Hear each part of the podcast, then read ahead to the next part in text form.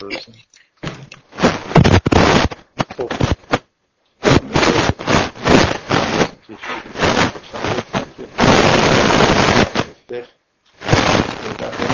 خب انجام بدم، ادامه بدم، برای یه جوری شاید باید بسید ولی دلیل خاصی داره که فکر کنم مناسب.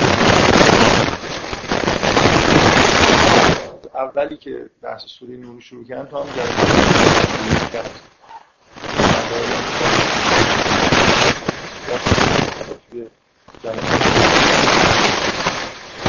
بحث متوجه نوع بحث در مورد مسائل فقهی هیچ وقت در مورد یه حکم بحث نمی کنم که این حالا هست یا نیست، به همون دلیلی که بارها توضیح دادم. فکر می کنم که حد اکثر من بتونم بگم که از این چیزایی که تو قرآن نوشته اینجوری برمیاد، ولی اینکه نهایتاً از احادیث و اینا جمع بندی بکنیم چی در میاد احتیاج به این داره که آدم واقعا تو زمینه حدیث به اندازه کافی اطلاعات داشته باشه که من حداقل ادعای همچین اطلاعاتی ندارم. ولی در مورد خود فقه آدمایی که علم حدیث نمیدونن هم میتونن بحث بکنن، دیگه ربطی به این نداره که من حدیث بلدم یا نه. فقه خودش یه موضوعیه، مثل اینکه آدم میتونه از دور وایسه نگاه کنه و بگه که در مورد لازم نیست کسی حدیث بلد باشه در مورد تاریخ فقه بخواد بحث بکنه. خیلی چیزا در مورد تاریخ فقه میشه همینجوری در واقع خوند و فهمید و مثلا انسان ندارم. خب یکی از دلایلی که میخوام تکرار بکنم اینه که فکر میکنم بعضی چیزا یه خورده دوچار سوء تفاهم شد به دلیل اینکه از یه کانال خاصی من وارد این بحث شدم. اینکه توی ابتدای سوره نور به نظر میاد که حکم رجم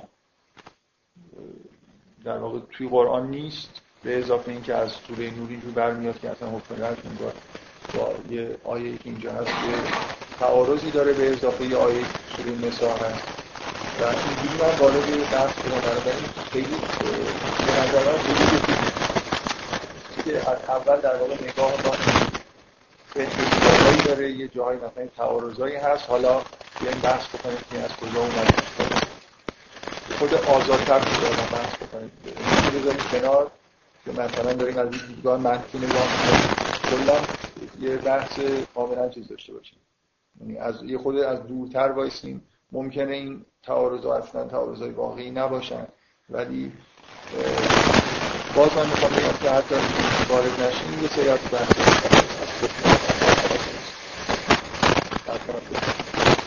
در واقع عقیده‌ای که من ابراز کردم از دو بند تشکیل میشه، یکی این که فقه نیاز به بازنگری داره و یکی هم این که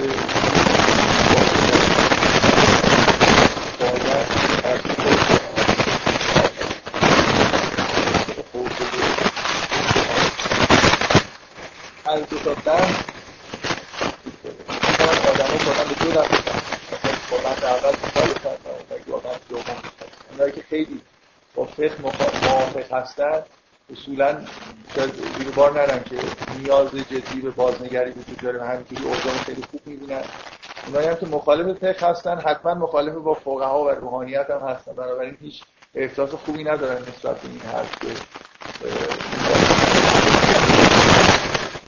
من سعی می‌کنم دلایل خودم بگم که چرا احساس می‌کنم که اینجوری اینجوری خوبه. یعنی هم بازنگری لازمه، ما به یه دوره‌ای از زمان از این دوری از تاریخ رسیدیم که بازنگری لازمه، شاید مختلف تاریخ بگم بازنگری انصاف میشه، شما بخواین چه نخواین هیچ جوری هم نمیتونید هر هسته باید نخواهی گرم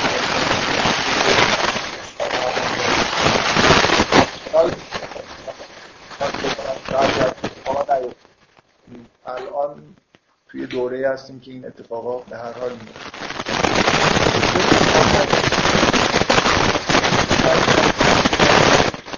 به چه دلیلی لازم که تفکیدن باید اواخر جلسه هم گفتن بازنگری یعنی که کلی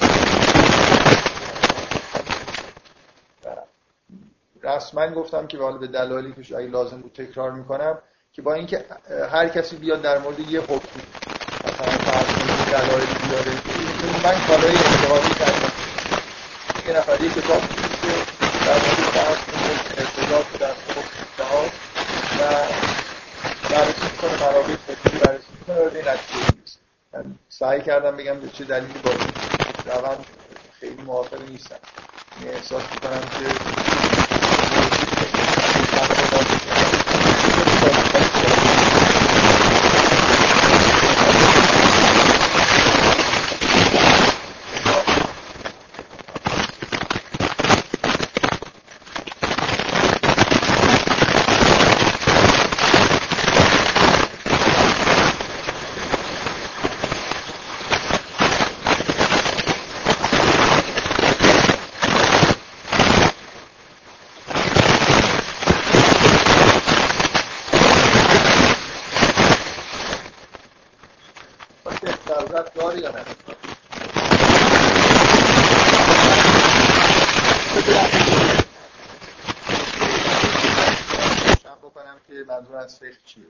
حداقل یه خورده که جلو بریم در طول بحث روشن میشه. میتونستم از اولی بحث بکنم که به چی اینجا وقتی داریم حرف از فقه میزنیم منظورمون چیه، ولی فکر کنم همینجوری بهتره که در حین بحث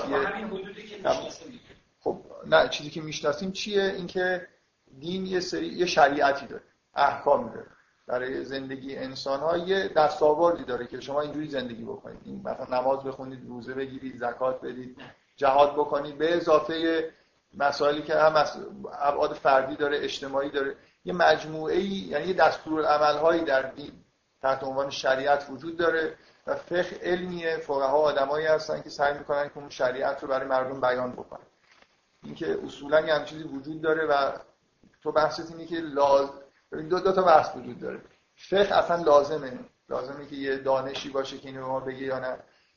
بحثی که بیشتر متداوله اینه که لازمه که یه جامعه روحانیتی وجود داشته باشه، جمعیتی از فقها وجود داشته باشن به صورت مثل یه طبقه اجتماعی که این کارو برای ما انجام میدن یا نه. این بحث که خیلی بحثیه که به اصطلاح زیاد آره در موردش صحبت میکنن. البته من یه چند سوالی هم بکنم در کنار اینکه این سوالا وجود داره. خب مثلا سوال مثلا فرض کنید من با این مخالف نیستم که ما یه متدولوژی زندگی اسلامی مثلا یا متدولوژی زندگی دینی اصلا کلا تعریف اینکه در بیاریم اینو دقیقش کنیم اینا کلا خوبه، برای اینکه خب آدم همشون نمیتونن برن چیکار بکنن، ولی مجموعه از آدمایی که خب کارشون این اصلا نمیشه کار بکنن. ولی آیا این متدولوژی به این مفهومی که الان داره تولید میشه، یعنی اینکه یه سری احکام مشخص، چیزایی که معمولا سعی میشه اصلا تأکید بشه که این نیت‌ها خیلی مثلا چیز نیست، پوشش نشه، تأکیدی وجود نداره، اینکه مثلا آدم‌ها برای چی دارن این کار رو میکنن، قراره چه فلسفه‌ای پشت این احکام پیدا کنن وجود داشته باشه.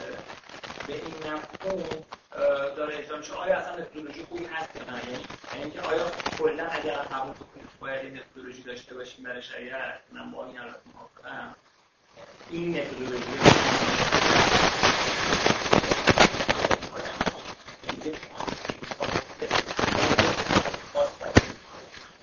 دیگه سوالا وجود داره. به اون که آدم آدم‌ها اصلا یه آدم خاصی هم هستن، اون آدم‌ها چه جوری میخوان؟ مثلا باشه، اینم هم ادامه همون در واقع بند دوم این سواله که سوال در مورد آدم‌هایی که به اصطلاح حقیقت حساب میشه. عملاً این یه چیز داره که به اصطلاح یه شیوه خاص اجتماعی وجود داره. شما باید وارد یه جامعه روحانیتی بشید، درس‌هایی بخونید و بعد مثلا حالا من من واقعا نمی‌خوام در این مورد بحث کنم. اگه آخر کار یک اصطلاح بحث خاصه، من یه بحث خاصی رو می‌خوام مطرح بکنم، اصلا به همه چیز نمی‌رسم. به نظر من این چیزی که میگم بسیار روی این توافق بکنیم که اصولاً یه چیزی به دانشی به فقه وجود داره و ضروریه. ما می‌خوایم به قرارداد قرارداد قرارداد قرارداد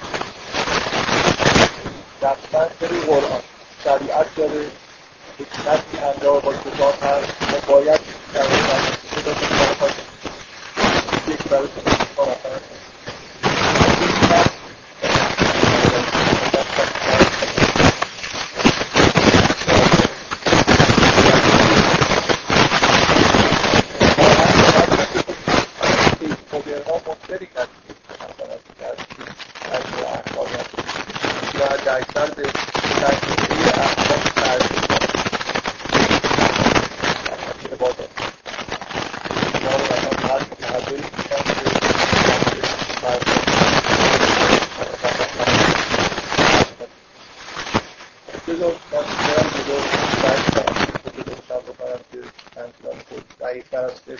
دارد، چرا این حرفا خیلی معنی نداره.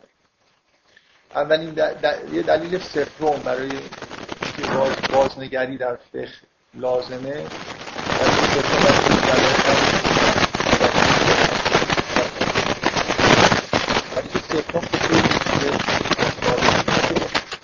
ما به یه جایی رسیدیم که همین حرفی که الان زدم که فقه دیگه با نیازهای جهان امروز تطبیق نداره. ما توی دو مثلا جامعه شفیه جراحی رو کنیم، مثلا همونطوری که برده‌داری ملغا شده ممکنه بشه بشه به جهان خیلی مدرنی فکر بکنید. الان نه، مثلا فرض کنید پنجاه سال آینده به جهانی فکر بکنید که اصلا خیلی از موضوعات توش وجود نداره. ممکنه مالکیت فرمی که الان داره رو نداشته باشه. بنابراین خیلی از احکام فقهی که در واقع برای یه جامعه نزدیک به جامعه مثلا مثلا نزدیک به اونجا ممکنه اعتبار داشته باشه، ممکنه معنی خودش رو از دست بده، همونطوری که احکام بعضی وقتا از دست جامعه داره. مثلا ما یه احساس می‌کنیم که وقاحت به اون معنای اینکه بریم مثلا فرض کنید ببینیم که پیامبر چیکار می‌کرده ارزش خودش رو داره از دست میده. بنابراین ما به یه فقه جدیدی نیاز داریم یا نیاز داریم که عقل خود یا اونقدر جدیدن که دیگه نمیشه از اولین همه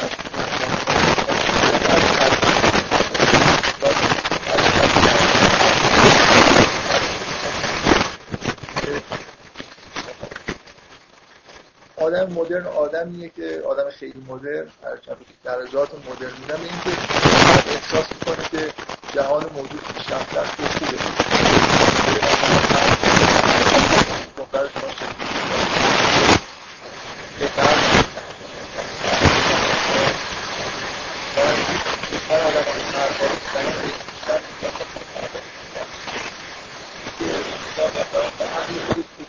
که دفعی که ها تحویل تو شفت کرد و از این هست.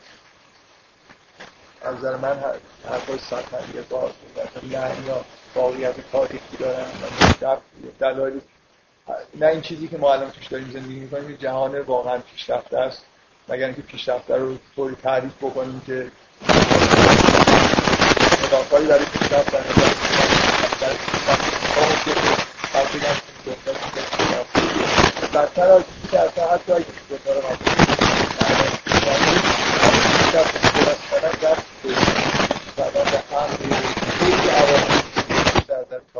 خیلی مهم است.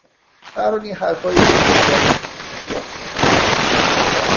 داداد داداد حرفایی شلاق برای احکام احساسی بکنیم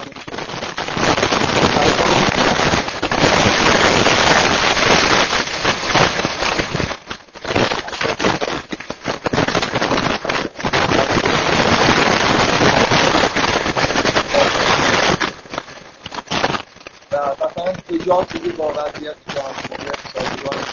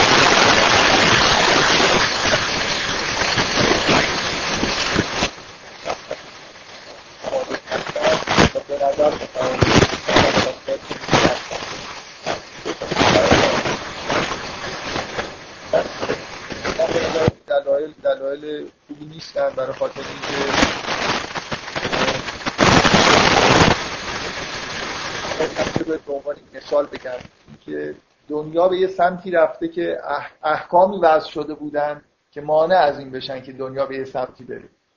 دقت میکنید. ولی دنیا به یه سمتی برخلاف اون چیزی که خداوند میخواست رفت و حالا اون احکام نمیشه که این دنیا اجرا کرد.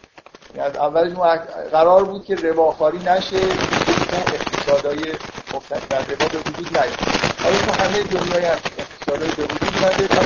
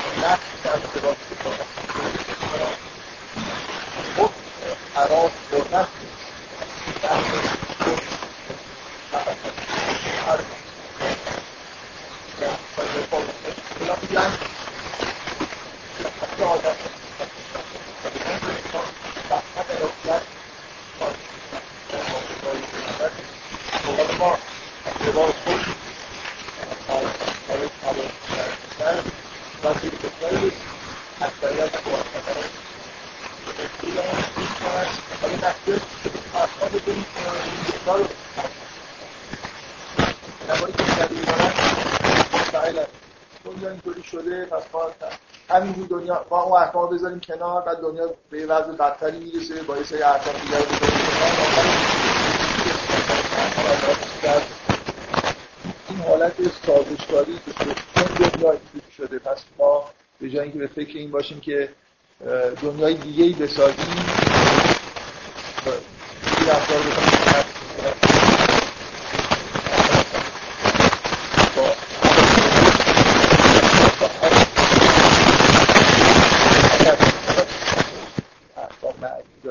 و احکام خوبی بودن و جلوی چیزها رو قرار بود بگیرن و حالا نشده و چون جلوگیری نشده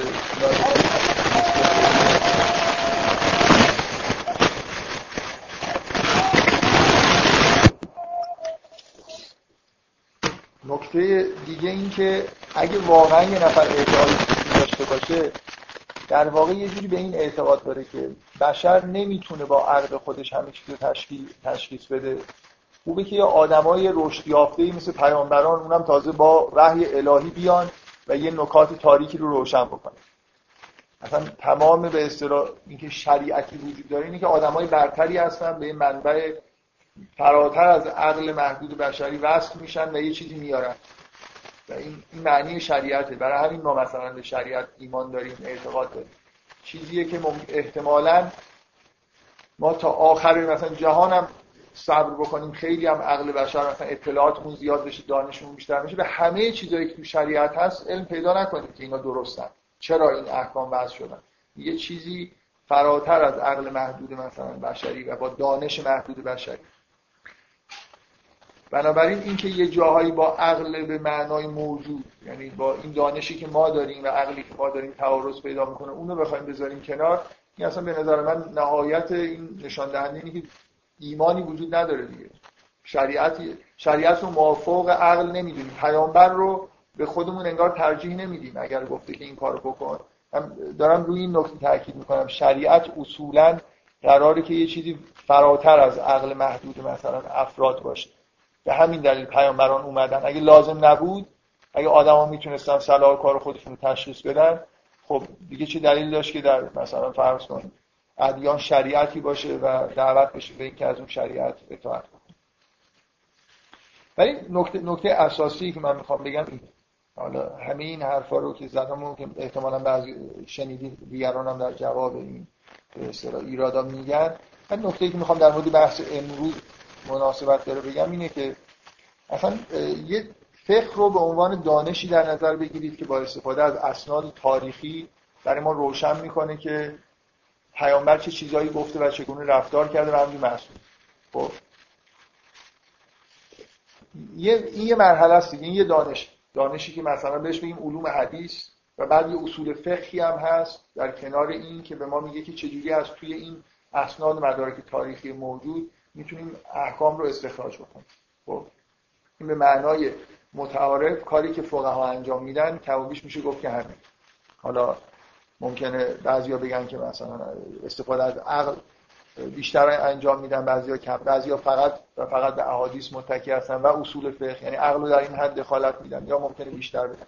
در حال ما وقتی حرف از فقاهت میزنیم، فقیه کسی که همچین کاری میکنه، به ما میگه که پیامبر چه حرفایی زده در علم حدیث، معصومین چه چیزایی گفتن و به چه دلایلی این احادیث معتبرن و از توی اینا چه احکامی در میاد. اینجا از عقل استفاده میشه تحت عنوان اصول فقه، برای خودش دانشیه که این کار رو به اصطلاح باش انجام میده. یه مرحله دیگه ای وجود داره که من میخوام حالا فهمیدم که پیامبر این حرف معصومین این حرفا رو زدن و اگه همچین چیزی رو به اصطلاح در واقع قبول دارم که اتفاق افتاده، اینجور عمل کردن. حالا میخوام بگم که در زمان حال چجوری باید این تطبیقش داد. من میخوام بگم یه حرکت دومیه. دقت میکنید؟ یعنی همه این حرفایی که این آدما میزنن اگر درست باشه، باز ما یه علم فقه داریم دیگه، علمی که به ما میگه که پیامبران و مثلا معصومین چی گفتن و چجوری رفتار کردن. ممکنه یه نفر بگه که از کانال مثلا منتقل کردن از اون دوران به این دوران هیچی باقی نمیمونه، یا بگی نود درصد باقی میمونه، یا بگی صد درصد باقی. یعنی این یه بحث جداست. من حرفم در بازنگری در همون فقه به معنای اینه که می‌خوایم استخراج بکنیم که پیامبران چی، پیامبر و معصومین چی گفتن و چجوری رفتار کردن. دقت می‌کنید؟ بنابراین اگه اگه اینجوری که من نگاه این این فقه رو به این معنا، فقه به ما دانشیه که به ما در مورد اینکه معصومین چی گفتن و چه جور عمل کردن و از اینها چه احکامی نتیجه میشه در همون دوران. فکر کنید ما در قرن اول داریم زندگی می‌کنیم و داریم از دانش فقه حرف می‌زنیم. دقت می‌کنید؟ بنابراین اصلا این حرفا ربطی به بحثی که امروز من می‌کنم نداره. اینکه چه جوری می‌خوایم اون دانش رو تطبیق بدیم به زمان حال، یه بحث کاملا جداست. پس اون دلیل صفر هیچ ربطی به بازنگری در فقه این معنایی که من دارم میگم اصلا نداره. دقت می‌کنید؟ ما میخوام به این معنا در واقع بگیم که بازنگری لازمه. یعنی در در علم رجال، علم حدیث، اینا چیزایی هستن که به ما در مجموع میگن که کدوم احادیث معتبرن، کدوما معتبر نیستن، چه آدمایی آدمای معتبری هستن، کدوماشون نیستن، و اینکه از مجموع حرفایی که توی کتب حدیث هست چه احکامی نتیجه میشه. اینکه الان این احکام به درد میخوره، قابل تطبیق هست یا نیست، بحث فرعیه که بهش کاری.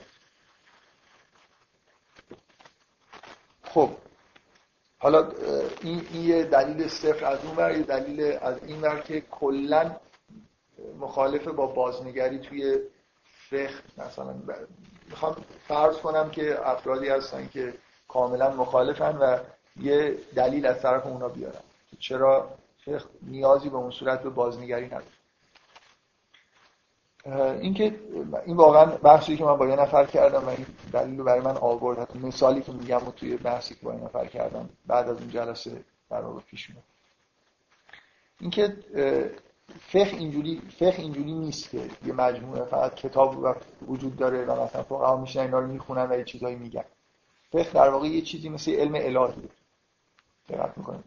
یعنی مثل اینه که با یه بینش تقریباً عرفانی، انگار که آدما به یه جایی میرسن، مثلا مرحله اجتهاد میرسن، حالا یا یه چیزی فوق اجتهاد، که صحت و سقم احکام رو دیگه درک میکنن.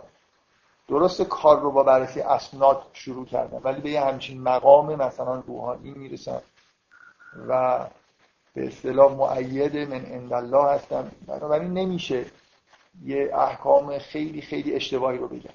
برای من این داستان رو نقل کرد که یکی از علما، احتمالاً جزء علمای معروفه، یک کسی اومد پیشش و ازش در یه زمینه فتوا خواست. فتوا در مورد زنی بود که مرده بود و باردار بود و اجازه دفن می‌خواستن یا اینکه چیکار بکنن. من واقعاً جزئیاتش یادم نیست چون خیلی با دقت گوش نکردم.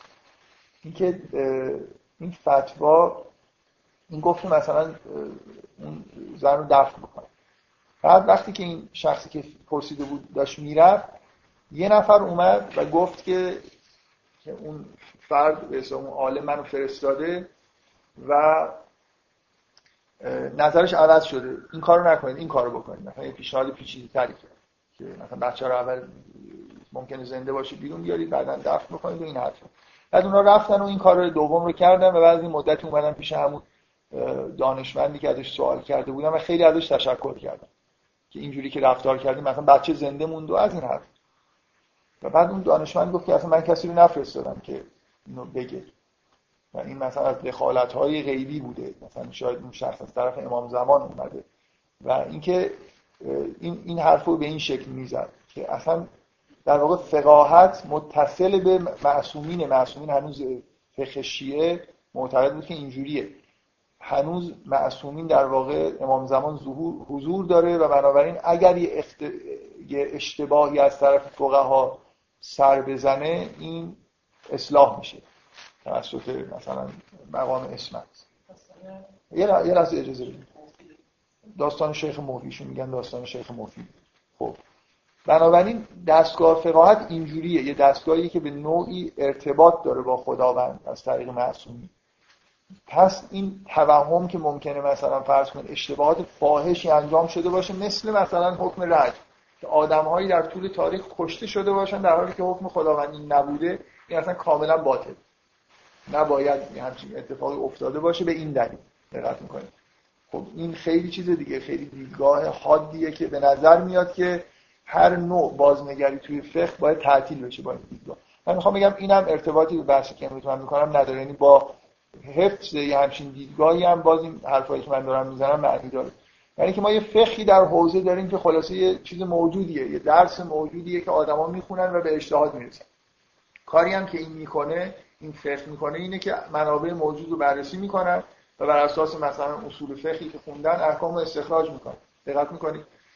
اینکه بعداً توسط مقام اسمت آیا اگه اشتباهی رخ داده باشه اصلاح میشه یا نمیشه، اون یه بحث باز کاملا فرعیه دیگه. اینکه من چیزی که دارم میگم در واقع ما یه فقه بین الاذهانی داریم، همین فقه موجود توی حوزه است که ممکنه طبق همین داستانی که اتفاقا نقل میشه ممکنه این فقه به اشتباه برسه، ممکنه حکم اشتباه از احادیث در واقع نتیجه بگیره.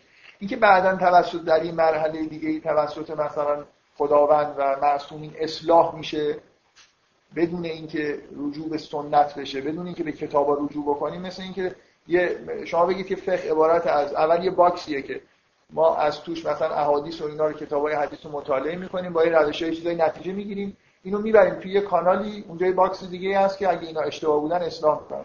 من کاری به این که بعداً اون باکس دوم وجود داره و عمل می‌کنه ندارم. من می‌خوام در مورد باکس اول دارم صحبت می‌کنم.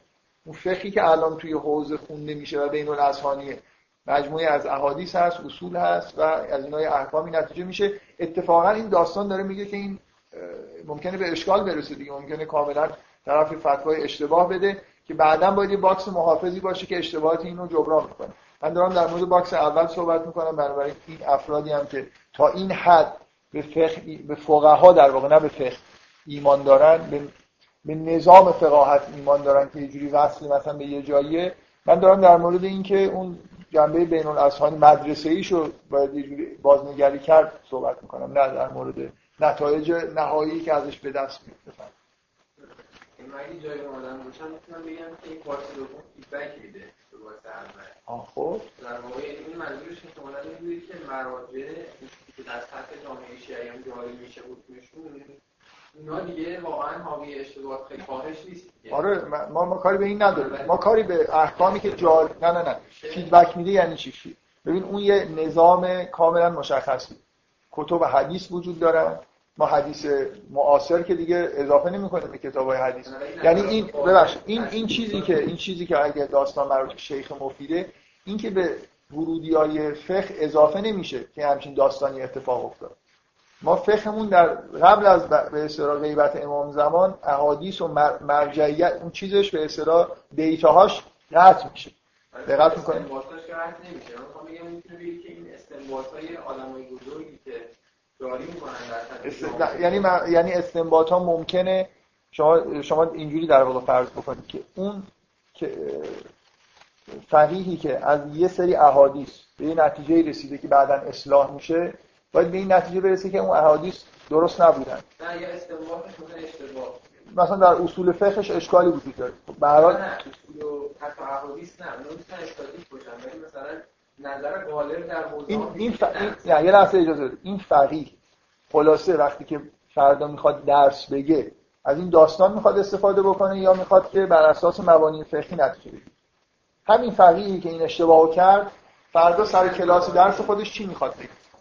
من مبانی فقهی میشه حالا خیلی بس فرقیه، نه نه اتفاقا بد نیست. برادری من دارم سعی میکنم بگم که اون باکس دوم ربطی نداره اعتقاد بهش یا عدم اعتقاد بهش، به اینکه ما تو باکس اول این مرحله به استران که میخوایم از سنت و اصول فقه احکامو نتیجه بگیریم، این ارتباطی به این نداره که به اون معتقد باشیم یا نه. تو میگی که ممکنه این جریان در اثر تکرار تأثیر روی این بذاره که فقها چه احکامی رو استنتاج میکنن و استنباط میکنن. من میخوام بگم این احکامی که فقها نهایتاً استنباط میکنن درست تحت تحت ببین بذار اینجوری بهت بگم، مثل اینی که من به یه اصول فیزیکی قائل هستم، یه علم فیزیک دارم، میرم یه آزمایشی میکنم، بعد میبینم که نتیجهش درست نیست، فیدبک میدم، اصولمو فیزیکمو تغییر میدم. واقعا بحث این شکلی نیست. خب چه جوریه پس؟ بحث خیلی انسانی تره دیگه، علوم انسانیه واقعا. خب باشه علوم انسانی. این مثلا ممکنه یه کسی از این احادیث استنباط کنه که مثلا فرض کنید حالا یه چیزی میگم که فرض واقعی اهل کتاب مثلا نجسن. خب یه کسی ممکنه استنباط کنه نیستن. خب این چی میگم؟ میدونی تو واقعا اینقدر مبانی رو داکیومنتاش منتهی بشه به یه سری نتایج دیگه کاملا میتونه عوض شه. بعد میخوام بگم که اون احتمالا حرفی که میزنه اینه که اون آدمای بزرگی که وجود دارن و نظرشون در جامعه جاری میشه، اون نظر نظر یکی صائبه، نظر مثلا درستیه و واقعا اینه که تو حوزه ها هم نظر آدمای بزرگ خیلی تاثیر داره رو استنباطایی که باز مثلا آدمی که میاد درس میخونه این مهمه که آیا مثلا بوجردی فرض کنید مثلا قائل بوده به اینکه اینا نجسن یا نیستن، راستش مهمه، یعنی توی درس آخوند می‌کننشون این نظر خیلی تاثیر داره. ولی ولی این نوع این نوع درس اجازه این نوع تأثیرات جزء فقه نیست. ولی تأثیراتش اصولاً خاص دیگه. نه من می‌خوام بگم ببین، یعنی یعنی الان تو وقتی داری از فقها بپرسی من فقه رو به عنوان یه دانش موجود دارم در موردش صحبت می‌کنم. یعنی اصول فقه به ما میگه که مراجع به اصطلاح چیزایی که منابع فقه عبارتن از کتاب و سنت، اجماع به معنای اینکه اج... اجماع نه اجماعی که سنی‌ها میگن، فقه شیعه به هیچ وجه به همچین چیزی. اگه همه علمای بزرگ و کوچیکم روی یه چیزی اجماع بکنن در یه زمان، از نظر فقه شیعه این به هیچ وجه در واقع سندیت نداره، مگر اینکه میگن کاشف از سیره مثلا سنت معصومین باشه. دقت می‌کنید؟ یعنی از شیعه به این معنا به اجماع اعتقاد داره. اگر در قرن دوم همه علما، در قرن سوم مثلا همه فقها یه چیزی رو قبول داشتن، ولی اینکه حدیثی باقی نمونده، شیعه میگه که ما استنباط میکنیم که حدیثی بوده، ضبط نشده که اینا همه با هم دیگه توافق داشتن. بنابراین چون این اجماع مثلا همگی کاشف یه حدیثیه، کاشف یه چیزی در سنته، بنابراین ما قبول میکنیم که این حکم درست. من میخوام بگم که اصولا اینکه یه تأثیرات فرعی اینجوری وجود داره، اینا جزء نظام فقه نیست. باکس باکس اول واسه تاثیر قابل ملاحظه. خب ولی ولی میخوای بگی، یعنی میخوای بگی ما یه به اصطلاح چیز داریم، یه منبع فتوای فقهی داریم که در اصول فقه پنهانش میکنن، نمیگن. ببین مثلا شما برید قوم درس بخونید، با اینکه نجات درس بخونید معانیش یکیه دیگه. خب آره. ولی قشنگ گرایش رو فرق میکنه. گرایش رو فرق. این تو همون باکس اول فرق میکنه. چرا چرا فرق میکنه؟ فرق میکنه دیگه. من حال بگم بفرضید میکنه. هم میکنه آره. در طول تاریخ ما نهضت‌های فقهی و مدرسه‌های فقهی متعدد میشه. میگم میتونه بگه تاثیر همون فیدبک است. نه نه من اصلا من ببین فقه یه دانشه، یه دانش تعریف شده است. مثل اینکه من میگم تجربی نیست. هیچ فرقی نیست. به هر حال دانشیه که یه دانشیه که الان ما در حوزه‌ها داریم، چه در نجف بذار اینجوری بحث کنیم. الان یکی از علمای قم با یکی از علمای نجف میخواد در مورد اختلاف بحث بکنه. هیچ وقت این آدمی که تو قم زندگی میکنه نمیگه چون آقای بروجردی اینجوری بود و ما این این تر... چی میگه؟ چی میگه وقتی داره بحث فقهی میکنه؟ میره احادیث میاره و از اصول فقه استفاده میکنه. اونم هم سعی میکنه همین کارو بکنه. اینکه مثلا انیشتن فکر میکرد که مثلا پدیده انتنگلمنت وجود نداره، چون حسش این بود که وجود نداره و آدمایی هم که حسشون این بود که انیشتن چیزی که حس میکنه حتما درسته، خب آره مثلا مخالف این تن... ولی وقتی میومدن توی کنفرانس میخواستن بحث بکنن که نمیومدن بگن که آقا ما چون انیشتن گفته دیگه اینجوریه. ببین ببین من من حرف از بازنگری در اون چیزی میزنم که در واقع وقتی که داره بین الاذهانیه، یعنی وقتی که فقها دارن بحث میکنن، کتاب مینویسن، اونجوری سعی میکنن بیان بکنن، ولو اینکه احکام رو از غیب بهشون رسیده باشه. دقت میکنید؟ من, من میخوام بگم که اعتقاد به این که فقاهت به غیب متصل هست یا نیست و حتی اینکه آیا این اتصال به غیب فیدبکی توی استنتاج احکام میده یا نمیده، ربطی به این ربطی به این چیزی که من دارم در موردش به عنوان بازنگری فقه به اون معنایی که من دارم میگم ربطی به این بحث نداره. یعنی من همچنان میتونم بگم که در صحت، کشف صحت و صقم احادیث به دلایلی باید یه بازنگریایی بشه، در مثلا فرض کن اصول فقه باید بازنگری بشه و الی آخر. مثل اینکه اون دانش دانش غیر متصل به غیب رو دارم میگم که باید بازنگری بشه، ولو اینکه همین حرفام درست بشه. بازه من خیلی باز نیست. من من میخوام بگم که در مباحث بین مدرسه های مختلف فقهی یک نوع بحث متداوله از نظر دلیل آوردن برای اینکه حکمی هست یا نیست. وقتی اونجا داریم بحث میکنیم حرفای غیبی نمیزنیم. یه فقیه نمیاد بگه که چون به من اینجور الهام شده من اینو دارم میگم و دیگه بحث اگه مبانی و شیوه دلیل آوردن بگیریم با سرور آفرین. اینکه نه اینکه خروجیاش اینکه خروج نه نه نه اصلا من, من کاری من دارم من من دارم میگم که فقه به اون معنایی که در حوزه تعریف میشه که یه علم بین الاذهانیه، میشه قابل آموزشه. کسی نمیتونه آموزشی بده که چجوری به غیب وصل بشی و مثلا احکام رو از غیب دریافت بکنی. این چیزی که قابل آموزشه و ما به این میگیم فقه. من من به استخراج احکام، همون چیزی که در اصول فقه تعریف میشه دیگه، چهار تا منبع داره و هر کدومش حدود و ثغورش مشخصه.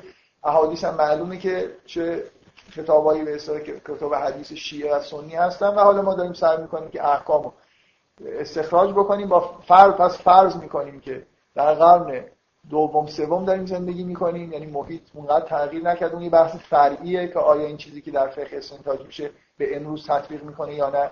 و ثانیاً اینکه کاری نداریم که بعد اینکه استنتاج کردیم آیا کسی از غیب به ما میگه که استنتاجت درست بوده یا نه.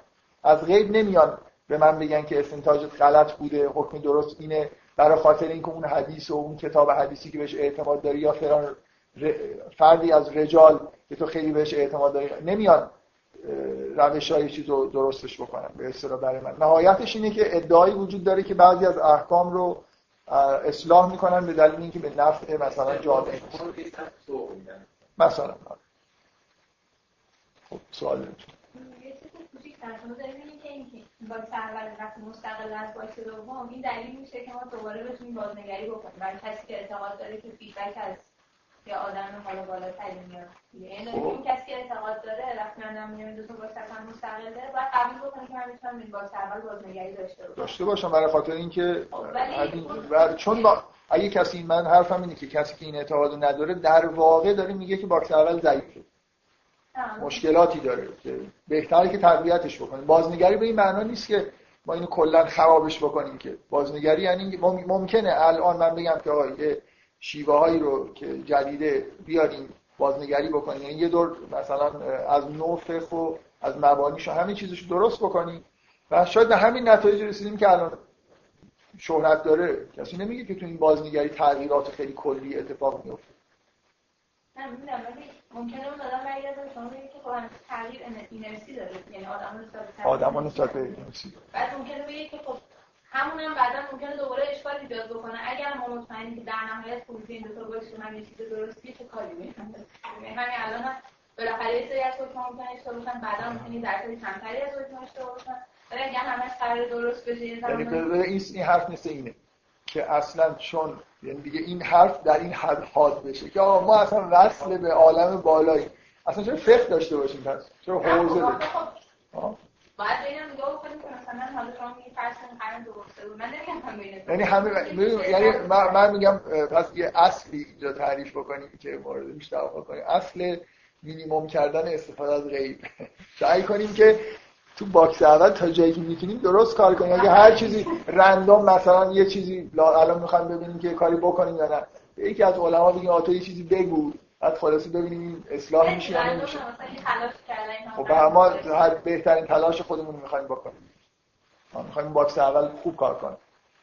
علاوه یه چیزی مثلا فرض کنید مثلا یه مدت دیگه خب یه مثلا کامپیوتر خوب داشته باشیم، خب بعد می‌بینید تمام چیزا یعنی از این معاملات خوب حقش رو خودمون داریم دیگه. مثلا دیگه هم می‌تونیم یعنی حداقل فرض کنید یه مدت دیگه یه کامپیوتر خوب می‌جوری آدم یه آدم خودش می‌تونه با یه کامپیوترش ترتیب بشه. خب خب من بذار بذار من بحث رو ادامه بدم اگه سوال براتون باشه. کامپیوترهای مثلا مدل تنظیم از ابسترکشن زیاد من کلی من اولین دلیلم همینه، وجود کامپیوتر. جدی میگم. آره نه اصلا من به نظرم این کار داره انجام میشه. چرا باید بازنگری بکنیم؟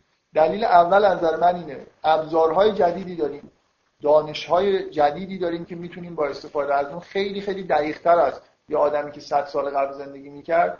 همین مجموعه ورودیات دیتاهایی که به اصطلاح دیتاهای فقهی هستن رو بررسی بکنیم و دانش‌هایی وجود داره که به ما کمک میکنه که اصول فقه رو بسط بدیم، اصلاح بکنیم. بنابراین به وضوح ما در یه مرحله قرار گرفتیم که اگه واقعاً کنجکاو باشیم و علاقمند باشیم که ببینیم چه چیزی در واقع از احادیث و اینا نتیجه میشه، باید این کارا رو انجام بدیم و به نظر میاد که زمینش فراهمه دیگه، یعنی دارن این کارا رو میکنن دیگه. از دیتا ماینینگ الان توی اتفاقاً بعضی از این مؤسساتی که تو قم هستن کارهای خیلی جدی دارن میکنن، این سطح تخصصشون خیلی بالاست. اینجوری نیست که مثلا فقط در حد این باشه که کتابا رو بریزن مثلا تبدیل به فایل الکترونیکی بکنن. از نظر سرچ کردن خیلی چیزا به اصطلاح سعی میکنن خیلی از آدمای سطح بالا هم استفاده بکنن. مثلا اولین دلیل دلیل اول من که میخوام حالا با خود شرح و بحث بیشتر در موردش صحبت بکنم اینه که ما توی دوره‌ای هستیم که نه جهان ما مدرنه و مثلا موضوع فرق کرده اون حرفایی که به عنوان دلیل صرف گفتم. ما ابزارهای مدرنه، چه سخت افزاری چه نرم افزاری، یعنی کامپیوتر داریم، میتونیم سرچ بکنیم، یه دانش‌هایی وجود داره که میتونیم نسخه‌های خطی موجود رو باش بررسی بکنیم که اینا آیا واقعاً در اون تاریخی که ادعا می‌کنن نوشته شده یا نه. بخشی از کتابایی که هست اصلا کتاب جعلی، کتاب مثلا ما یه نسخه خطی از یه کتاب داریم که مربوط به مثلا فرض کن قرن دهم میشه و این ادعا میکنه که از کتابی استنساخ کرده که مربوط به قرن دوم میشه. خب حالا ما همینجوری به همین راحتی قبول بکنیم یه نسخه، یعنی هر کتاب حدیثی مهم اینه که اولین نسخه‌اش که موجوده مربوط به چه قرنی میشه و آیا مربوط به همون قرنی که ادعا میکنه اصلا میشه یا نمیشه. الان از روی به اصطلاح آزمایشاتی که روی خود کاغذ میکنه، اطلاعاتی که ما در مورد پیشرفت کاغذ داریم، این اصلا ربطی به فقه و این موضوع نداره. الان کتاب شناسی به این نسخه شناخت نسخه‌های خطی دانشیه. در ادبیات همه جای دنیا در همه جا به هر حال کتابای خطی هست و ما می‌خوایم اینا رو بشناسیم. در فقاهت ما خیلی این چیزا به اصطلاح رسم نبوده و اصلا امکانش وجود نداشته. صد سال قبل شما بیاید آزمایش‌های صورت بدید یا از روی شناخت کاغذ، نوع کاغذ، بافت کاغذ، از روی شناخت نوع خطاطی ما میتونیم بفهمیم که این دروغه که اینجا تاریخ زده قرن سوم یا چهارم. این از اون تا قرن دهم همچین خطی وجود نداشته. دقت می‌کنید؟ یعنی اینکه ما این نسخه‌های جعلی در کتاب‌های جعلی اصولاً داریم. بعضی‌ها رو خود علما معتقدن که این کتاب جعلی قابل اعتماد نیست. یعنی این دروغ میگه مثلا که در یه تاریخ مثلا خیلی قدیمی نوشته شده. ما دانش‌هایی داریم که به هر حال میتونیم بله؟ حالا کتاب رد کردن. به طور سنت به طور سنتی بعضی از کتاب‌ها به دلیل علم رجال غیر قابل اعتماد اعلام شده. نمی‌سازه که ما کلا یک کتاب بزنیم. صد درصد ما کتاب‌های بسیار قدیمی شیعی داریم که به هیچ وجه هیچ وقت مورد استفاده قرار نگرفتن، یعنی که نویسنده‌اش آدم موثقی نیست از نظر علما. خیلی کتاب کتاب‌های قدیمی‌تر حتی از مثلا کتاب شیخ صدوق وجود داره. یعنی حاضرین به خاطر احتمال خیلی مثلا چیزی که حالا اون نویسنده ممکن چیزای خوب نوشته باشه، ممکن چیزای بدم نوشته باشه، کل اون منبع رو می‌ذاریم کنار. اصلا علم رجال کارش اینه که سلسله به اصطلاح روایت حدیث رو بررسی میکنه و اگر رجالی که به اصطلاح یعنی حدیثی که برای استنتاج فقهی میخوای ازش استفاده بکنی باید معلوم باشه که کی از کی نقل کرده، چه جوری وصل به معصومی و تمام این آدما باید آدمای شناخته شده باشه. اکثر آدمایی که خارج از حوزه زندگی میکنن خیلی اطلاع ندارن که چه کارهایی انجام میشه برای اینکه احکام فقهی نتیجه بشن. مثلا علم رجال علم خود میزان شناخت به اصطلاح فقها نسبت به آدم‌هایی که در قرن دوم سوم زندگی می‌کردن خیلی عجیبه که چقدر آ... مثلا این مرحوم آیت الله مرعشی نجفی شهرت داشت دیگه، تقریبا همه آدم‌های قرن دوم سوم میشناخت، یعنی هر دفعه اسمی بردی جلوش بهت میگفت که این مثلا پسری کی بوده، با کی ازدواج کرده، نمیدونم کجا رفته، یعنی یه تا نیست نیاز داشتن و از اولین قرن‌ها متوجه شدن که لازمه که ضبط بکنن که این آدم‌ها کیان، از کجا اومدن، کدومشون آدم‌های خوبیان. یه تا چیز مفصلی ما داریم، دانش مفصلی داریم در مورد افرادی که در زمان معصومین زندگی می‌کردن و باهاشون ارتباط داشتن به طور درجه یک یا درجه دو. بنابراین به این دلیل بعضی از کتاب‌ها، خیلی از کتاب‌ها موثق نیستن، به دلیل اینکه نویسنده، جمع‌آوری کننده یا آدم‌هایی که اونجا نمونهش، مثلا ما خب هیچ کدوم از کتاب‌های اهل سنت رو به هیچ وجه در چیزای فقهی خودمون دخالت نمی‌دیم، برای اینکه نویسنده کتاب‌ها و کسایی که روایت کردن رو قبول نداریم. حتی جایی که مستقیما توی کتاب اهل سنت نقل میشه که من اینو مثلا از خود مثلا حضرت علی شنیدم که از پیغمبر نقل کرد، هم قابل قبول نیست، چون این من سنیه، این کسی که کتابو نوشته. بنابراین اصلا لازم نیست که ما رجال چیزو به اصطلاح قبول بکنیم. یه نفر اون کسی که حلقه آخره مورد قبول نیست و این کار که کتابای کنار گذاشته. ولی حالا موضوعی که ما روش‌های تحقیقاتی جدید داریم در تمام دنیا به دلیل اینکه در مورد ادبیات و خیلی از چیزهای قدیمی تحقیق میشه، در واقع اسناد تاریخی مطالعه میشن، روش‌ها به وجود اومدن. آزمایش توی آزمایشگاه انجام میدن، روی مثلا بافت کاغذ کار میکنن. نمیشه من بگم که این کارا رو نمیخوام بکنم. ببخشید.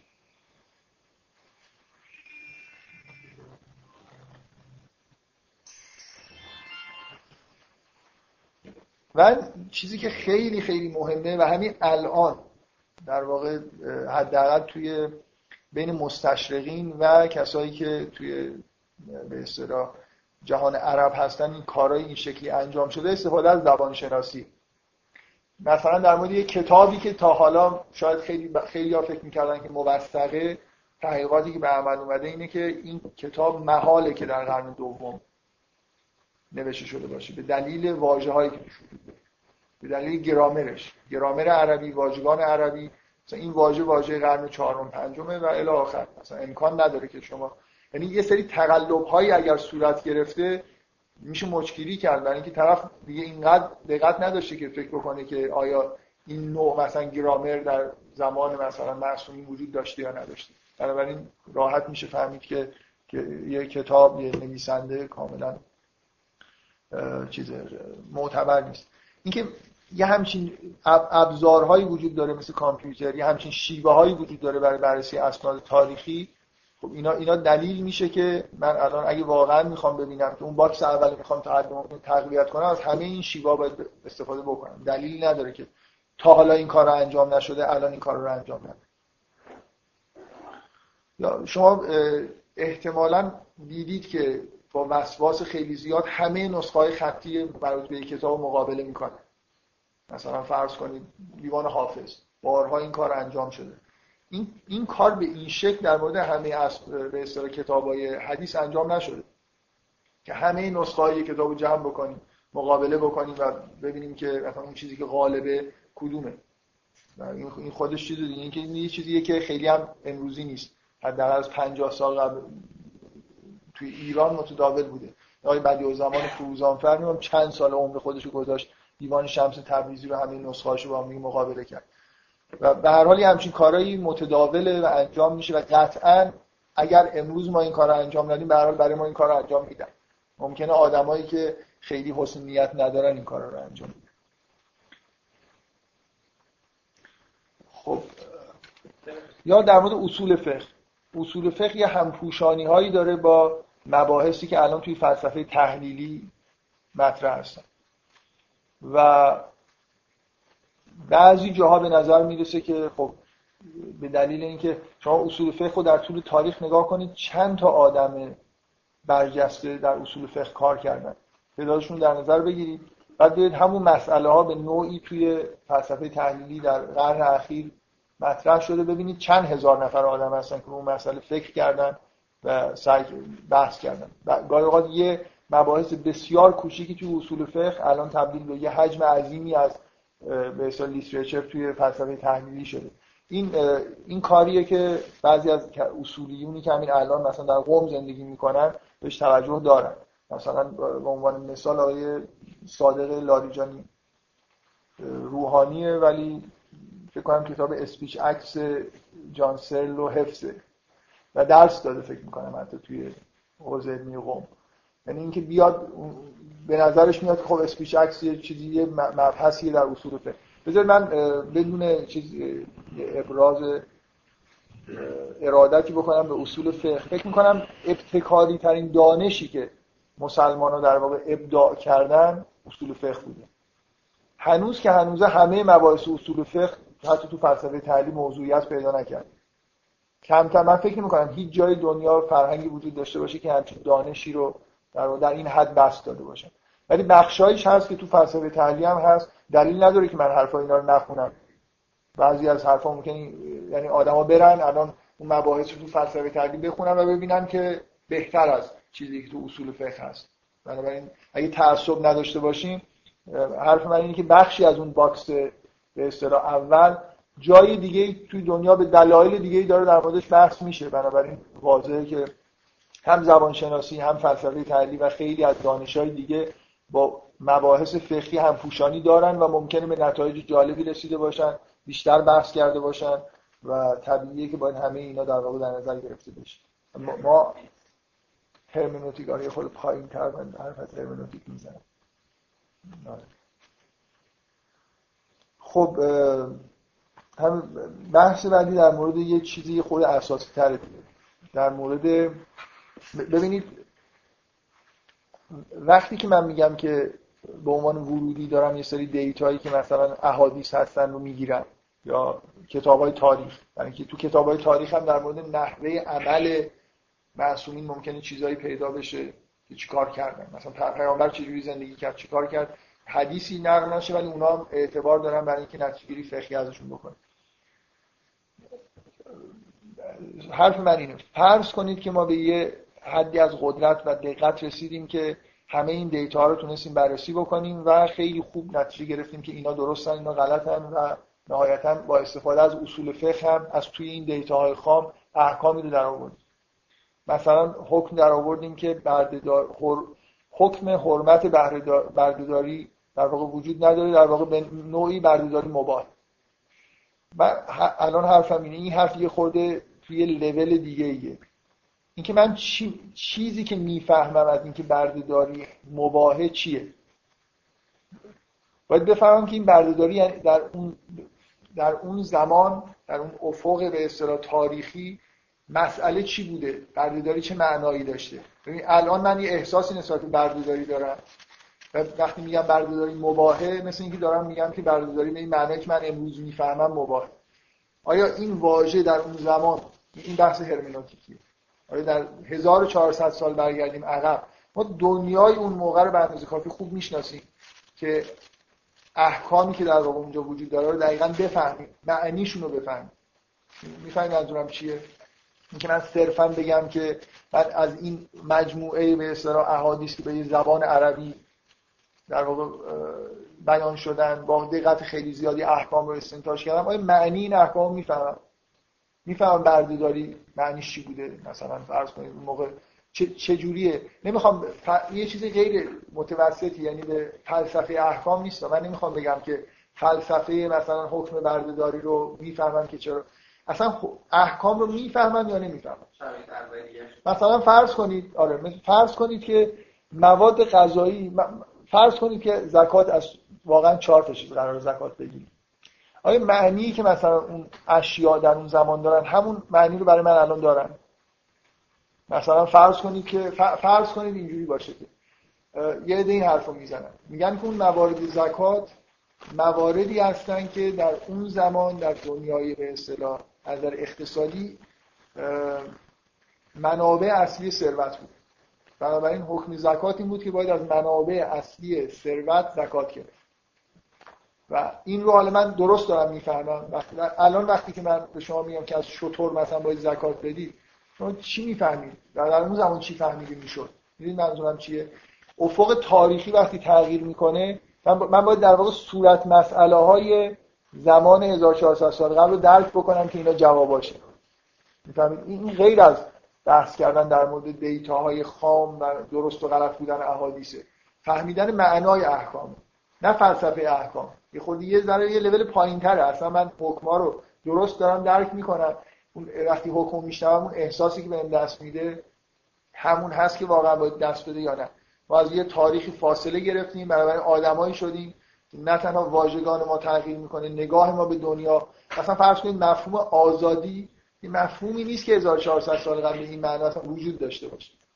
این معنای سیاسی اجتماعی که ما الان به کار می‌بریم. بنابراین یه عده آدمایی که مثلا سعی میکنن که بعضی از احادیث رو پیدا بکنن و ربطش بدن به زمان حال، اصلا درست دارن میفهمن. یه حدیث رو مثلا در زمان اون واژه ها رو دارن درست میفهمن که اون زمان به چه معنایی بوده. و اینو غیر از بحث فلسفه احکام میدونم. اینکه در واقع یه دانشی به نظر من در کنار فقه باید وجود داشته باشه، اونم یه جور در واقع شناخت تاریخی از دوره‌ای که مسئولین زندگی کردن، وضعیت اجتماعی، سیاسی، اقتصادی، همه چیز رو. من باید اون محیط رو کاملا بشناسم، زبان اون زمان رو کاملا بشناسم تا بعد بف... احساس بکنم که اصلا این حدیث رو درک میکنم، واژگانش رو. مثلا نمونهش این که میگن که این من دفعه قبلم نقل کردم به عنوان یه مورد که این حکم که اهل کتاب نجس هستن یا نیستن که یه استناد میدن به این آیه قرآن که این نمال مشرکون نجس، میگه این نجس در زمان نزول قرآن اصلا این معنی که ما الان به کار میبریم نداشتیم. این این مسئله فلسفه احکام نیست. مثلا اینکه من یه واژه‌ای رو به اون معنایی که در اون تاریخ استعمال میشه نمیفهمم، یا مسئله‌ای رو اصلا درست درک نمیکنم و نمیفهمم که خب در جواب چه صورت مسئله‌ای داده شده. دقت می‌کنید اون مسئله اصلا برای من معنی نداره. من فکر می‌کنم ما الان صورت مسئله دردداری رو به این معنی نمیفهمیم. الان دردداری ممکنه کاملا یه چیزی دیگه غیر از اون چیزی باشه که در اون زمان وجود داشته و خیلی چیزای دیگه به همیشه. اینکه ما لازمه، من حرفم اینه، بازنگری به این معنا که ما الان برای اولین بار شاید در طول تاریخ به یه جایی رسیدیم که امکان شناخت هزار و چهارصد سال قبل، تلاش برای شناخت داریم. اصلا فقها همچین تلاشی نمی‌کردن، امکانشو نداشتن. چیزی به اسم جامعه شناسی، زبان شناسی و این چیزا وجود نداشت. ما, ما الان در مثلا قرن بیستم تلاش‌هایی صورت گرفته از طرف دانشمندان عرب، از طرف مستشرقین. اطلاعاتی داریم در مورد فضا و جامعه مثلا قرن اول دوم که تا به حال بهش دسترسی نداشتیم. و اینا مهمه. دخالت دادن اینا توی فقه اهمیت داره. واژگان رو باید بشناسیم، باید به هر حال شر... در اصل و اینجوری بذارید بهتون بگم، فقه به شدت تا به حال اینجوری بوده که به راه حل ها نگاه می‌کرده و سعی می‌کرده که راه حل به دست بیاره، کمتر سعی می‌کرده که صورت مسئله رو دقیق بفهمه. در حالی که ما الان امکانی رو داریم که بریم دنبال این که مثلا حال و هوای جامعه و سیاست اون دوره رو بفهمیم، که اگه می‌خوایم مثلا از فلان رفتاری که پیغمبر کرده یه نتیجه فقهی بگیریم، باید ببینیم که تو چه شرایطی در واقع این رفتار صورت گرفته. اینا اینا بحثاییه که مربوط به علم تاریخ میشه، هرمنوتیک میشه. اینا چیزای نسبتاً حداقل به صورت پیشرفته مسائل جدیدی هستن. باز این ربط پیدا نمیکنه به اینکه من الان میخوام چجوری اینو انطباق بدم به زبان حال. من میخوام در همون زمان فکر کنم دارم زندگی میکنم، چی میفهمم از این احکام؟ احکام واقعا به همون معنای تاریخیش درک بکنم. قبل از اینکه این من دلیل اولام خیلی روشنه دیگه. ما در یه برهه از تاریخ قرار داریم که یه مجموعه از ابزارهای سخت افزاری و نرم افزاری، دانش‌ها و کامپیوتر و خیلی چیزا داریم، میتونیم ارتباطات از جهان ارتباطات استفاده بکنیم و یه جوری در واقع به یه دانش خیلی دقیق‌تری از فقه برسیم تا چیزی که تا الان در واقع امکان داشت. و یه چیز خیلی خیلی بدیهی رو من فقط میخوام یادآوری بکنم که این اصلا دست ما نیست که این تحقیقات انجام انجام بگیره یا نگیره. این کارا انجام میشه، یعنی همه الان شروع شده و ممکنه خیلی خیلی ما روش سرمایه گذاری نکنیم، از داخل در واقع فقها میل نداشته باشن این کارو بکنن، در حال دیگران این کارو دارن میکنن و وقتی که شما یه روش‌های یه کارهای دقیقی می‌بینید، مثلا فرض کنید گلدزیهر وقتی که یه تحقیق خیلی خیلی دقیقی در مورد بعضی از احادیث میکنه و نتیجه‌شو چاپ میکنه، خب من باید چیکار کنم؟ حداقل اگه با این نتیجه موافق نیستم باید یه چیزی در همون سطح با همون دقت انجام بدم که بگم این درست بود یا درست نبوده دیگه. نمیتونم همینجوری ول کنم. به نظر من اگه نخوایم این کارا رو بکنیم یه جوری میشه که نهایتاً فقه سوق پیدا می‌کنه به سمت باکس دوم. این همه‌شو باید احاله بدم به اینکه بابا اینا استنباطاتی که از غیب اومده، یعنی این فقه به این معنای موجودش داره از بین میره دیگه. اگر بخوایم مقاومت بکنیم و یه جوری از ابزارهای جدید توش استفاده نکنیم، دیگران این کارو میکنن، بعد میان مثلا یارو میاد کتاب می‌نویسه که کلا این احکام این غلطه این غلطه اون اصلا درست نیست و همه اینا، یا باید جوابشو بدم، بنابراین من در همون لول باید سعی کنم کار انجام بدم، یا می که اون باکسو بذارم کنار بگم آقا ما هر چی میگیم یه جوری مستقیما داریم از عالم بالا. تا حالا مثلا هر چیز اینا به سری جو فرمالیته می‌خواستیم مثلا بگیم که ما یه کارای بین الاذهانی هم می‌کنیم. هیچ راهی نیست به غیر از این که وارد یه سری تحقیقات سطح بالاتر بشیم. من که احساسم اصولا اینه، بعضیا با این احساس من خیلی فکر می‌کنم مخالف هستن، که اونقدرم اوضاع در حال حاضر بد نیست. یعنی به نظر میرسه که حوزه‌های علمی حتی توی قم دانشکده‌های حوزوی که توی تهران هستن که از اولش مدرن‌تر بودن یه خورده، ولی الان حتی در خود قم به نظر میرسه که مؤسساتی هستن که کارای اینجوری میکنن. حداقل کامپیوتر زیاد، آره خیلی کامپیوتر زیاد دارن و خیلی کارا انجام میدن. میگم از نرم افزاری کارای جالب، من, من اینجوری شنیدم که کارای مثلا دیتا استراکچری خیلی چیزا انجام میدن، پیچیده انجام میدن. دیتا ببخشید گفتم دیتا ماینینگ و چیز به اصطلاح کارای دیتابیس اساسی انجام میدن. یعنی که این جواب اون چیزا درست داری نداره؟ بله کتاب گلدزیر گلدزیر یکی از مستشرقینی که درباره علوم حدیث به طور خیلی منفی اظهار نظرایی کرد.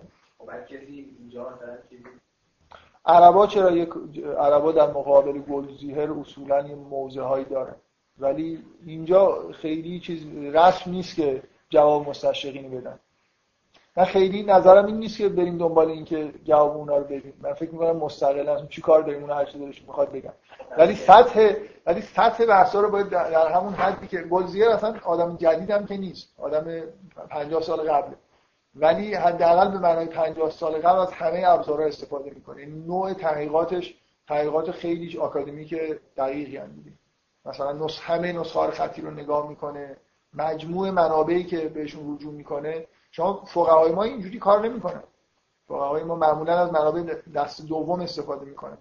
یعنی شما الان درس فقه توی حوزه بخونید اینجوری نیست که واقعاً بهشون بیان این شکلی یاد بدن که اینا کتاب‌های حدیث این اصول فقه حالا تو چه نتیجه‌ای می‌گیری. معمولاً این شکلیه که درس‌ها حتی برای رسیدن به اجتهاد در حد مثلا یاد گرفتن بعضی از کتاب‌های بزرگ فقهیه، مثلا آراء شیخ انصاری، مثلا عروة الوثقی بخونن، شرح لومه بخونن و درس خارج فقه ببینن و نهایتا مشترک بشن. یعنی آدمای خیلی خیلی تراز اولن که مستقیما مثلا همون کار فقه و فقاهت رو در واقع انجام میدن به این معنایی که من دارم تعریف میکنم. یعنی در حوزه به عنوان درس تعریف میشه. یه سری از احکام خیلی کلاسی چیز شده، یعنی مثلا کلاسی شده، مثلا گفتن که من من فکر کنم بعضیش مثلا دیدم مثلا نوشته که این این حدیث رو ما خوندیم، از این اصل مثلا اصول فقه استفاده کردیم، بعد اینو نتیجه گرفتیم، بعد از روی اینو نتیجه گرفتیم فلان. نه یه یه مجموعه یه چینی وجود داره. تو کتب فقهی هستن، کتب دست دوم که من میگم اینه که دست سوم اینه که به دست ما میرسه که اصلا رساله از احکام بهت میگه. کتب دست دوم یعنی که کتابایی که اون یه فقیهی این کار رو کرده و داره به تو گزارش میده. یعنی احکامی که مثل اینکه خیلی کمه احکامی که روش چیز وجود داره، روش مثلا تعارض نظر وجود داره. بعد اون وقت اینی که بحث معمولا تو اون حوزه تو یه تعداد زیادی احکام که معمولا احکام فردی و از این حرفاست معمولا بحثی نیست. اینه که اصلا اونا خیلی خیلی استراکچر شده، یعنی که به طور آدم اومدن انقدر روش کار کردن که دیگه اصلا کسی کاری هم نداره که مثلا اون چین رو بررسی کنه یا مثلا از این کارا دیگه نمیکنه. همه تمرکزشون اینه که یه قسمتی از احکام که مثلا شیعه از شیعه و سنی‌ها توش مثلا با هم اختلاف نظر دارن تو اون حوزه خیلی زیاد بحث می‌کنن. آره این که به هر در هر سنتی همیشه این اتفاق میفته دیگه، ممکنه، ولی این واقعا معنیش این نیست که اون جایی که مثلا روش بحث نمیشه قویه، کسی روش ممکنه معارضه نکرده و همینجور مونده. نهایتا باید ببینیم که اولین بار که مثلا به وجود اومد چجوری به وجود اومد اون خود. مثلا بعضی از احکام خب در یه جاهایی هستن که خیلی اون مسائل مهمن، حادن، مورد مسائل مالی، خب مسائل مالی مرتب در واقع یه جوری مثلا مسائل ربا، چه حجمی از مبحث فقهی در مورد ربا وجود داره؟ خب خیلی جای همچین مباحث فقهی وجود نداره، برای اینکه هی مثلا ربا اینجوریه، هی کلاه شرعیای ظریف‌تر گذاشتن، یه عده از علما اومدن بگن که آقا این نمیشه، هی تعریف ربا رو، هی مثلا احکام فرعی گذاشتن که جلوی این کارو بگیرن، جلوی اون کارو بگیرن. همین اخیراً یه نفر بحث می‌کرد با من که رهن و اجاره رباست. بعضی از علما فتواشون اینه که رهن و اجاره ربا حساب میشه. یعنی اینکه من مثلا بگم که من اینجا رو به شما با یه میلیون بیست هزار تومان اجاره میدم، یا بگم که اگه پنج میلیون بدی ده هزار تومان ازت میگیرم، داری اون چهار میلیونی که میگیری رو در درصد براش سود حساب میکنی، مثلا ده هزار تومان، بنابراین ربا میشه. چرا اینجوریه؟ یعنی اینکه کلاه شرعیایی وجود داره که میخوان ربا بخورن. حتما همتون شریک از معروف ترین کلاه شرعی‌ها اینه، من یه پولی رو به شما میخوام بدم، بیست درصد میخوام مثلا سود بگیرم، چیکار میکنم؟ خونه ای که شما نه نه خونه ای که شما توش نشستی مال خودت رو به من چیز میکنم، مثلا رهن ازت میگیرم. خب مثلا فرض کن پنج میلیون تومن بهت میدم، خونه تو رهن میکنم، بعد همون خونه رو بهت اجاره میدم. یعنی ماهی مثلا فرض کن پنجاه هزار تومن که میخوام سود بگیرم و ازت به عنوان اجاره میگیرم، بعدم بعد از یک سال تو باید پنج میلیون رو منم پس بدی، یعنی من دیگه خونه رو یه سال رهن کردم ازت. پس پنج میلیون رو میگیرم، به اضافه اون ماهانه ربا هم دارم ازت میگیرم. اینو وقتی ربا به این دلیل چون خیلی چیز شیرینیه و هی میخوام بخورن به هر طریق ممکن، هی روش‌های پیچیده‌ای به وجود میاد و بعد مبحث بزرگ میشه دیگه. بعضی از مباحث فقهی بی‌نهایت بزرگن، دقت میکنید؟ این دلیل نمیشه که اونجا بحث‌های مثلا فقهی در سرچشمش مثلا پیچیده و مورد اختلاف بوده. بزرگ بودن یه موضوع فقهی اصلا مسئله‌اش این نیست. گاه‌گداری بعضی از مسائلی که ممکن خیلی احکام به اصطلاح منقه هم نباشن، ممکن روش بحث نشده برای اینکه کسی خیلی حساسیتی نداشته، شاید واقعا جا باشه، شاید الان مثلا یه دفعه یه موضوع داغ بشه به دلیل خاصی که مثلا الان پیش میاد. خلاص اینکه چه حجمی کجا مورد اختلاف بحث میشه یا نمیشه خیلی معنیش این نیست که کجا قویه کجا ضعیفه، واقعا معنیش این نیست. من یه نکته خاصی در مورد این به اصطلاح پیدا کردن در واقع بررسی کردن اسناد و مدارک و نهایتا نتیجه گیری و اینا، یه مسئله خاص وجود داره. کمتر شما جایی در مباحث تاریخی پیدا میکنید که به اندازه مسائل مربوط به شریعت توش جعل وجود داشته باشه. می‌دونید؟ یعنی فضای بررسی کردن منابع فقهی یه خود متز... فرق میکنه، یه تزلزل بیشتری آدم احساس میکنه. مثلا شما بخواید یه زمینه تاریخی مربوط به مثلا هزار سال قبل و روش حساسیت ویژه‌ای وجود نداشته، یه سری آدما اومدن کتاب نوشتن، حالا نهایتش ما هم اختلافایی دارن، ولی اینجوری نیست که یه آدمی اومده به طور سیستماتیک خواسته مثلا اون موضوع تاریخی رو یه جور دیگه جلوه بده. ولی مسائل دینی به دلایلی ممکنه حجم عظیمی از مسائل مورد جعل قرار گرفته باشن. مثلا یه, یه موضوعی که به نظر من خیلی مهمه که آدم بهش دقت بکنه اینه که ما باید منابع جعل حدیث رو بشناسیم. دقت میکنید منظورم چیه؟ یعنی وقتی من میبینم که خلفا دوست داشتن که یه فتوایی وجود داشته باشه و بعد از مثلا سه قرن چهار قرن خلاص این فتوا به وجود اومده، یه سری احادیث هم وجود داره که ازش نتیجه میشه، تا اولین بار در قرن چهارم یه دفعه اون حدیث توی کتاب ظاهر شده، از اینکه من میدونم که این فتوا خیلی مورد علاقه خلفای مثلا بنی عباس بوده، یه حسی دارم دیگه که اینجا یه خورده شک بکنم. معمولا تو تحقیقات تاریخی خیلی اینجوری نیست. ما یه منابع جعل حدیث داریم، از بنی اسرائیلیات داریم، منابع جعل حدیث بزرگ داریم از طریق به اصطلاح خلفا، کسایی که به سیاست وابسته بودن، منابع جعل داریم از طریق فرقه ها که رجال فرقه مقابل رو سعی کردن که مثلا بکوبن، از بین ببرن، یا مثلا یه احادیثی در علیه یه افرادی جعل بکنن و الی آخر. یعنی من, من چیزی که میخوام بگم اینه که نمیتونیم فقط هم از تکنیکایی که الان در بررسی‌های تاریخی انجام میشه استفاده بکنیم. ممکنه لازم باشه که یه چیزایی در همون سطح خیلی هوشمندانه بس بدیم برای پیدا کردن این منابع جعل حدیث. من همیشه به یه چیزی که خیلی دقت میکنم، بعضی از احادیث بدیهیه که به اصطلاح جعلی هست، برای اینکه همیشه یه بار دیگه هم این حرف رو زدم، دقت بکنید که این راوی کی میتونه باشه. مثلا فرض کنید یه چیزهای خصوصی از پیغمبر پیغمبر داشته میرفته، مثلا در بیابان تن... حدیث اینه که پیغمبر تنها داشت در بیابان میرفت، بعد یه درختی مثلا بهش سلام نکرد، بعد پیغمبر چیکار؟ خب که تنها داشت میرفت، کی خلاص این حدیث رو نقل کرد؟ حالا حالا کلا یه من میخوام بگم ریزه‌کاریایی در بررسی‌های تاریخی مربوط به فقه وجود داره که مخصوص اینجاست. ما نمیتونیم تکیه بکنیم فقط به یه چیز آکادمیکی که مثلا در بررسی‌های تاریخی غرب وجود داره. این دلیل اول منه که ما یه ابزارهایی داریم، یه شیوه‌های جدیدی داریم که نمیتونیم فرار بکنیم، باید این کارو انجام بگیریم و این دلیل اول نتیجهش اینه که این کارا انجام میشه، چه ما بخوایم چه نخوایم. شما نمیتونید جلوی تاریخدانا رو بگیرید مثلا در مورد تاریخ زمان پیغمبر بررسی نکنه، نمیتونید جلوی گلدستیه رو بگیرید. آمریکا الان میتونه کاملا روی این چیزا سرمایه گذاری هم بکنه، خلاص اگه مشکلاتش رو نتونه تا یه چند سال دیگه حل بکنه، خب فکر میکنه از ریشه. واقعا این کار الان یه علاقه شدیدی نسبت به بررسی‌های اسلامی وجود داره. ببینید یه علاقه شدیدی از نظر سیاسی وجود داره که یه چیزهای به اصطلاح نهضت‌های روشنفکرانه نزدیکتر به دوران, دوران مدرن توی جامعه اسلامی وجود داشته باشه. می‌بینید که حمایت میشن دیگه. یعنی شما بیاید اینجا یه سری حرفای خیلی مدرن بزنید که با حقوق بشر و اینا مثلا سازگار باشه و بخواید اسلام رو مثلا بگید من میخوام با این چیزا سازگار بکنم، قطعاً میتونید بلافاصله پناهندگی بگیرید از هر کشور غربی که دلتون میخواد و خیلی شغلای خوب پیدا بکنید تو دانشگاهاشون، ممکنه شما جا بدن. یه یه روندی وجود داره در دنیا که این روی مسائل حساس شده با توجه به مسائل سیاسیه. حالا بحث‌ها سیاسی نکنیم، این دلیل اول.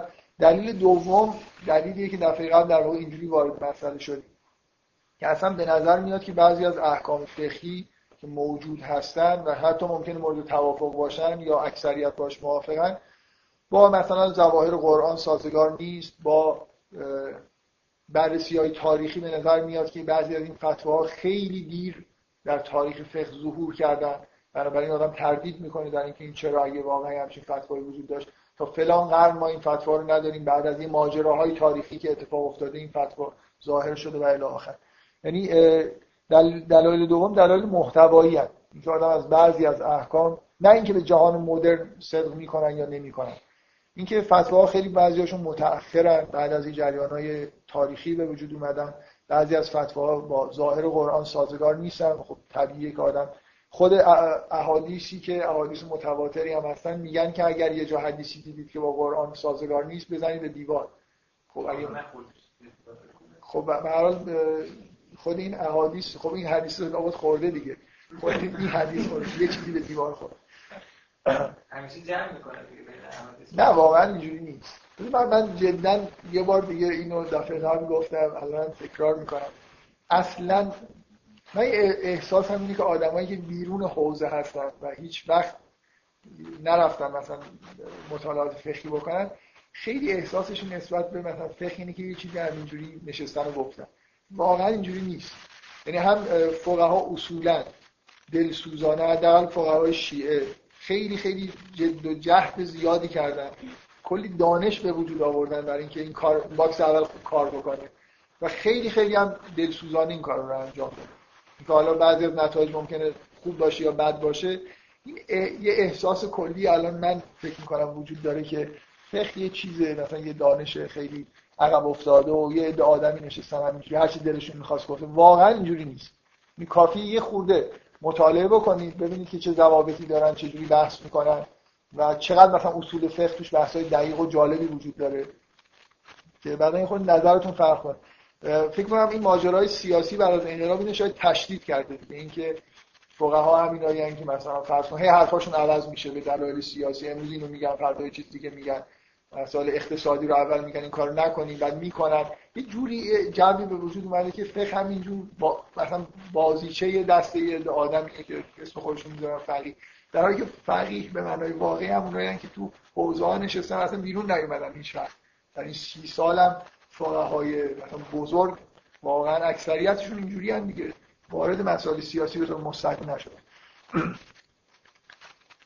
حد اکثرش بعضی از فقها میبینید که گاه‌گداری یه مثلا اعلامیه‌ای صادر میکنن، بعضیاشون حد در همین حد، و, و چون شما اسم اونایی که اعلامیه صادر نمیکنن رو نمیشنوید، مثلا وجودشون هم اطلاع ندارید، فکر میکنین همینایی که اعلامیه میدن اینا واقعا الان هستن تو حوزه آدمایی که هیچ وقت در هیچ مسئله سیاسی شاید اطلاعی نداشته باشن. در حال فقه واقعا اینجوری نیست که خیلی. من میگم اگه برید مطالعه بکنید میفهمید که به معنای در حد زمان خودشون حد اکثر سعی خودشونو کردن. ما الان ما میتونیم یه سی دی درست بکنیم که تمام کتاب‌های حدیث رو مثلا توش داشته باشیم. قبلا یه فقیه چقدر میتونست کتاب‌های حدیث رو در دسترس خودش داشته باشه؟ شما یه در زندگی این آقای مرشدی ندفی که کتابخونه‌ای که ساخت یه خودش تعریف می‌کرد، میگفت که خیلی وضعش در نجف بد بود از نظر مالی و همینجوری مثلا یه جوری خود گشنه بود و لباس نداشت و توش همه لباساش مثلا پاره بود و هی وصله می‌زد و اینا. میگفت یه بار یه چیزی یه نفر اومد، یادم نیست چه بود، به عنوان خمس و زکات اینکه سید بود، براش یه عبای نو آورد بعد از سال‌ها که مثلا همین یه عبای پاره‌ای رو پوشیده بود. یه اولین روزی که این عبا رو پوشیدن رفتن بیرون، یه مثلا دستفروشی کتاب پهن کرده بود، من این کتاب خیلی خیلی با ارزشی دیدم و قیمتش هم چیزی بود که من پول نداشتم، عوامو دادم کتاب رو مثلا ازش گرفتم. این کتابخونه‌اش اینجوری جمع کرده، کتابخونه بسیار بزرگ ارزشمندی تو قم هست که نسخه‌های خطی منحصر به فرد توش هست که همینجوری دونه دونه مثلا اصولا فقها بیشتر این تیپی بودن تا مثلا تیپ آدمایی که بخوان نمیدونن با حکومت مثلا رابطه داشته باشن، فتواهای الکی بدن به خواست مثلا کسایی که فشار سیاسی میارن. این حرفا اینه که نمیدونم جو فقه برای اینجوری نیست که علمی باشه که همینطوری الکی مثلا توش یه چیزایی گفته باشه. من دفعه قبل یه خاطره‌ای تعریف کردم که اولین بار در حالی که خودم خیلی احساس منفی داشتم، ولی توی کلاسی شرکت کردم که علم حدیث به اصطلاح طرف میگفت و روی من حداقل خیلی تاثیر گذاشت که چقدر جزئیات داره، چقدر مثلا احتیاطا وجود داره، تقسیم بندی احادیث و بررسی کردن کتاب، ولی با ولی اون مقدار دقتی که تو علم حدیث هست با معیارهای امروز دقت کافی حساب نمیشه. یعنی نمیرن مثلا فرض کنید نسخه‌های خطی رو تاریخشو چک بکنن، نمیرن، امکانشو نداشتن و اصلا این رسم نبوده، مقابله مثلا همه نسخه‌های خطی براشون امکان نداشته و این کارو نکردن. همینجور مثلا به یه نسخه خطی که از روش مرتب استنساخ شده دارن اعتماد میکنن. اینا به هر حال مسائلیه که در واقع قابل چیزه. بنابراین بذارید این مورد دومو یه نفر ساعتم موبایل رو خاموش کردم، ساعتم ندارم، ساعت چند؟ هفت و بیست و پنج. من دفعه قبل یه چیزایی گفتم، میخوام یه بار دیگه این مطلب رو خود عمیق‌تر که حرف از دلایل تاریخی و محتوایی و این چیزا میزنم، منظورم دقیقاً چیه. اینکه این یه چیزیه که به همین سوره نور اوایل اگه یادتون باشه یه تمی تو سوره نور هست، اینکه همینجور که احکام داره نازل میشه اصلا مخالفت‌هایی در جهت مخالفت با همین چیزی که فقهی که داره به وجود میاد در واقع وجود داره.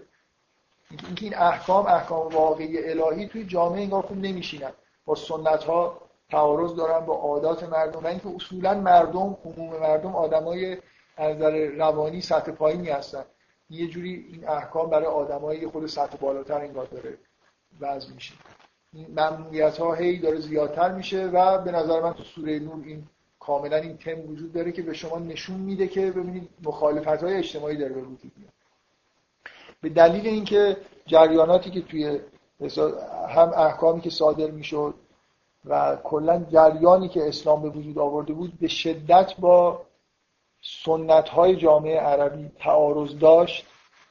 عکس العمل از زمان پیغمبر شروع شد و من اینو کاملا قاطعانه بهش اعتقاد دارم که نهایتا همین عکس العمل‌ها منجر به این شد که خلافت حضرت علی رو نپذیرفتن. از این مو... از این موضوع خیلی خیلی شی... شیعی دارم صحبت می‌کنم که اصلا مهمترین جریان به وجود اومده توی تاریخ اسلام اینه که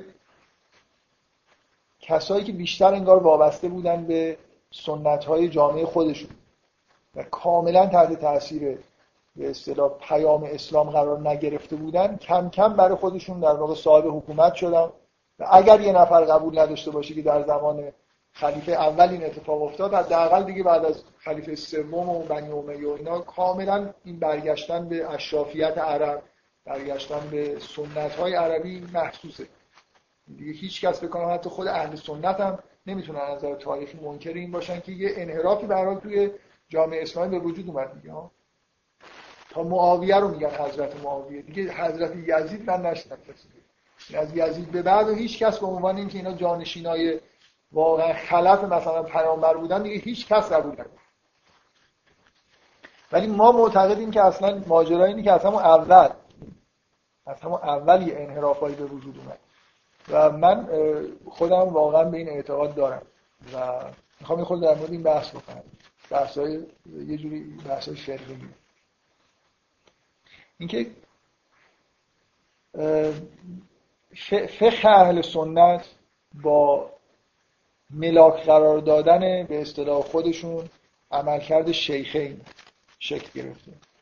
یعنی همون جوری که به پیامبر استناد میکنن، به روال کار حکومت مثلا در زمان خلیفه اول و دوم استناد میشه و من احساسم اینه، شکی تو این ندارم که یه عالمه عربیت از طریق این نوع در واقع برخورد وارد احکام اسلامی شده، چیزایی که واقعا توی اسلام نبود.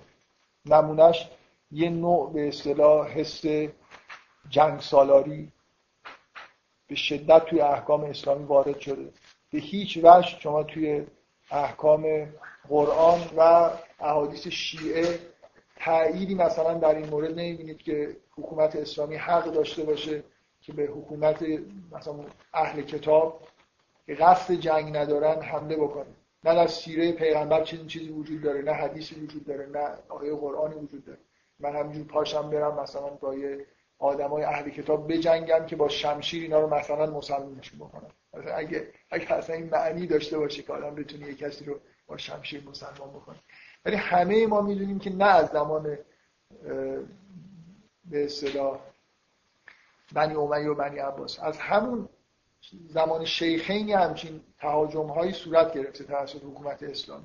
من اینو من اینو نتیجه احکام اسلام یا سیره پیغمبر نمیدونم، فکر میکنم این نتیجه اون حس جنگجویی عربیه که در واقع کم کم بعداً در فقه اهل سنت تبدیل به فتوا و حکم خیلی چیز شده، به اصطلاح قطعی شده. به هر حال فقهایی از شیعه هستن که این فتوا رو پذیرفتن، فقهای بزرگ از این جهاد ابتدایی که تو کتاب دینی ما می‌نوشتن که چی؟ خب خیلی خیلی از فقهای شیعه مقاومت کردن و هنوز هم قبول، ولی واقعا فقهای بزرگی در فقه شیعه هستن که جنگ ابتدایی رو پذیرفتن و یکی دوتا هم نیست. همون کتابی که دفعه قبل معرفی کردم بخونید می‌بینید که اینجوری هست.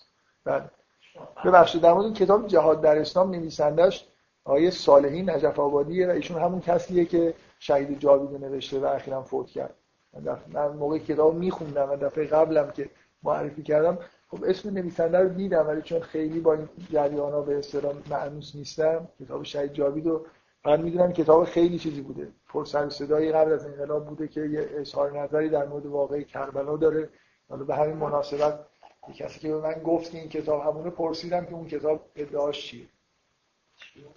اون کتاب شهید جاوید یه کتابیه که حرکت امام حسین به سمت کوفه رو سیاسی میدونه و میگه که امام حسین قصد گرفتن حکومت رو داشت. اینجوری نبود که چون برداشت سنتی اینه که اصلا امام حسین حرکت کرد که این اتفاق بیفته و میدونست که این اتفاق میفته و اصلا نیتش همین قرار بود این اتفاق بیفته. پیغمبرم گفته بود که تو به یه جایی میرسی که اینجوری میشه. این نظر ایشون اینه که به هر حال این حرکت برای این بود که در علیه یزید مثلا بجنگ و قیام بکن و حالا اینکه اینجوری پیش رفت چیز اینجوری نبود که امام حسین می‌خواست اینجوری بشه. حتی بحث علم امام و اینا رو هم دیگه خود یعنیش مثلا عقلی بود مثلا. آره یعنی مثلا اینکه واقعا این ادعای عجیبیه که امام حسین روز آخر حج و قتل کرد بنا به یه دلیل عقلی رفت کرد و الان من اینو باورم نمیشه.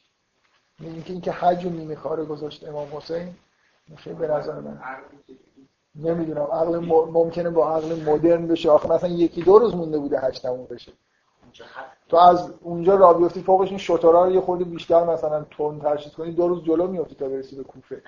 یه خورده به نظر من این خیلی دلیل واضحیه که اینجوری نبودی که آدم بشینه فکر کنه که من امروز را بیفتم مثلا فردا دیر میشه، در حالی که خود این واقعه باعث شد که مستمسک این بشه که در علیه امام حسین کلی تبلیغات کردن این کفر مثلا که حج و نیمه کار رها کردن. حالا از کی میخواید از کی نمیخواید دفاع کنید؟ آها خب مثلا خطر اینه که کشته بشه امام حج این خودشون متکی مثلا قرآن خالق خیلی خوب. آره به این دلیل چیز بوده عقل یا خواستن نشون بدن که انقدر اهمیت داره که من حج مثلا به حج نظر من میذارم. خب ببین همینو که داری میگی یعنی یه به حرکت سیاسی نبود، یه چیزایی رو می‌خواستن برای آیندگان مثلا. خب همه همینو میگن مثلا یه کارایی می‌خواست بکنه که برای همیشه بمونه مثلا. حالا بگذاریم من کاری با اون شهید جاوید ندارم. اون کتاب جهاد در اسلام مال آقای صالح نجف آبادیه و درس خارج فقه ایشون توی حوزه است. حالا چه ایشون اون کتابش خوب باشه یا بد باشه این کتاب اسناد و مدارک جالبی داره، مثلا اینکه چه کدوم از علمای شیعه این جهاد ابتدایی رو نهایتا پذیرفتن. با همون اولین بار من دفعه قبل گفتم مثلا اولین بار شافعی این حرف رو به اصطلاح فتوا رو داده، قبل از شافعی این فتوا وجود نداره. من من برداشتم از تاریخ اسلام و اختلاف بین شیعه و سنی اینه که جریان‌های عربی وجود داشت که با جریان‌های اسلامی در واقع تعارض داشت و اینا نتیجه نتیجه شد که مثلا فرض کنید حالا به هر طریقی حضرت علی به خلافت نرسه و نهایتا ما به یه اختلاف به, به یه چیزی به اسم اهل سنت که تثبیت کننده اون جریان‌هایی بود که داشت به وجود می اومد، جریان‌هایی که به نظر من یه جوری مخالف با روح اسلام. مثلا فرض کنید به شدت به نظر من از, ج... از این جریان‌های عربی مرد سالاری وارد فقه شده، فقه اهل سنت. اصولا احکامی که ما داریم خشونت بیشتری از اون چیزی که به نظر میاد که توی مثلا قرآن یا سیره پیغمبر هست وجود داره. شما سیره پیغمبر از نظر جنگ بررسی کنید، پیغمبر اوج قدرتش در مثلا سال هشتم هجرته که میره مکه رو فتح میکنه و همه اعراب زیر پرچمش قرار میگیرن. دو سال دیگه هم پیغمبر زنده است و هیچ کار نظامی نکرده به غیر از اینکه یه مواردی مثلا فرض کن در داخل جزیره العرب و یه مورد هم وقتی که خبر رسید که روم لشکرکشی کرده لشکری رو برای دفاع فرستادن.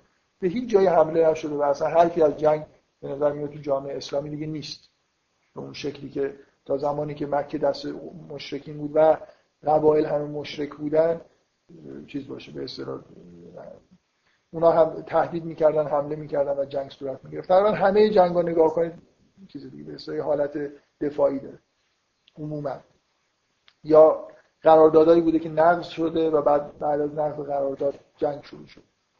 من شواهدی از همون دوران شیخین همین اخیراً یه کتابی هست به اسم مصلحت در فقه اهل سنت منتشر شده، نمیدونم که عنوان کتاب این هست یا نه، یکی از علمای اهل سنت نوشته. جز این تحقیقات خود جدید دانشگاهی فکر میکنم اهل سنت. به هر حال کاملا چیز داره به اصطلاح لحن دفاع داره ولی توش چیزای جالبی پیدا بکنه. مثلا از مواردی که بنا به مصلحت در زمان همون شیخین احکامی تغییر کردن. مثلا ما یه چیزای خیلی معروف شنیدیم دیگه، اینکه یه جمله‌هایی از نماز اضافه شده، کم شده، شیوه نمیدونم ایستادن توی نمازی، سری چیزای فردی یا نمیدونم متعه حرام اعلام شده. این یه چیزایی هم تو این کتاب هست که یه موردی از قصاص جمعی برای قتل فرد انجام شده برخلاف آیه قرآن. تو این کتاب برای اینکه یه نفر کشته شده بود چند نفر مثلا کشته شده. یا این چیزی که الان معروفه سه طلاقه کردن با لفظ واحد، این چیزی که در قرآن هست اینه که سه بار طلاق صورت بگیره، نه اینکه من برم بگم که من سه طلاقت میکنم. اینکه اولین بار در زمان خلیفه دوم این اتفاق افتاده. یه یه چیزی من من دارم بحثی که میکنم اینه که این مشکلاتی که پیش اومد در اجرای احکام اسلامی به متأخرین از بنی امیه از بعد از معاویه مربوط نیست.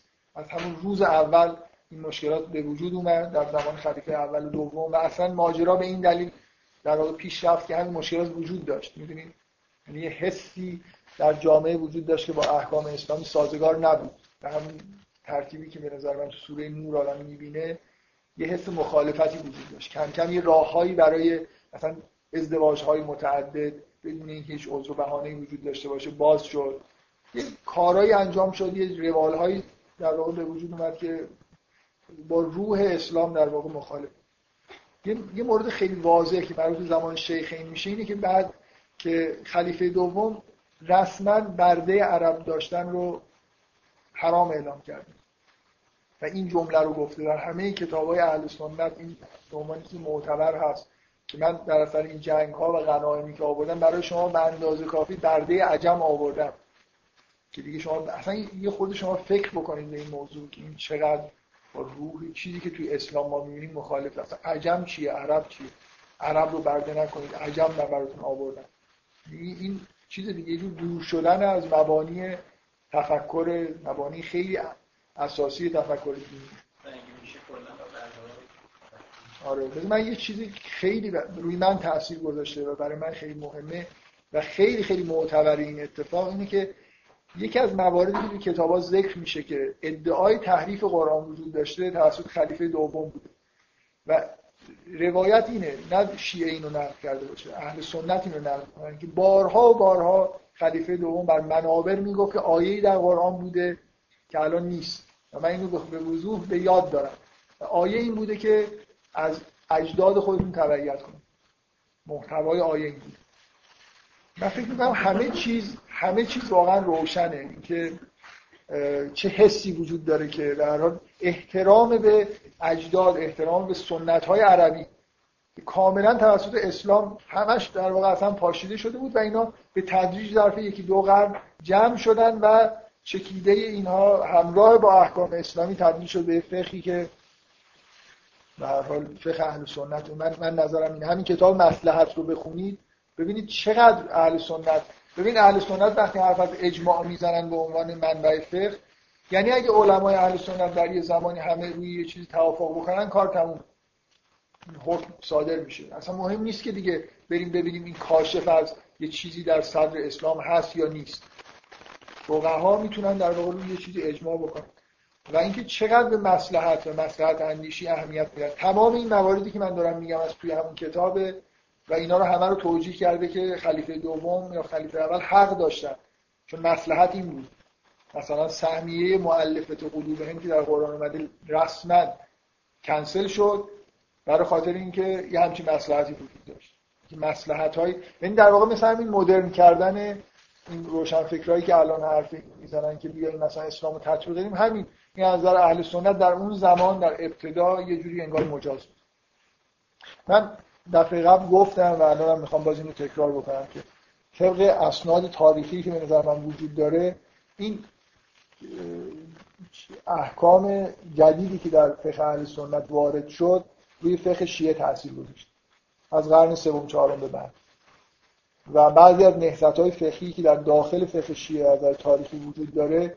درسته مثلا من حرف از اخباریگری زدم، اخباریگری ممکنه خیلی نامعقول به نظر برسه برای خاطر اینکه اصولا عقل رو رسما نامعقول بودن یعنی همین دیگه، طرف رسما ادعاش اینه که عقل معتبر نیست بنابراین نهضت نامعقولی و اینا در واقع درسته که پیشنهاداشون پیشنهادهای قابل قبولی نبود ولی به نظر من یه چیز رو می‌دیدن، یعنی یه درد واقعی داشتن که احساس می‌کردن که فقه شیعه استقلال خودش رو بعد از مدتی تحت تاثیر جو زمانه از دست داد. همین که شما می‌بینید بعضی از ف... شما در مورد جنگا نگاه کنید خیلی واقعا توجیهش سخته که چرا شما چجوری می‌خواید توجیه بکنید.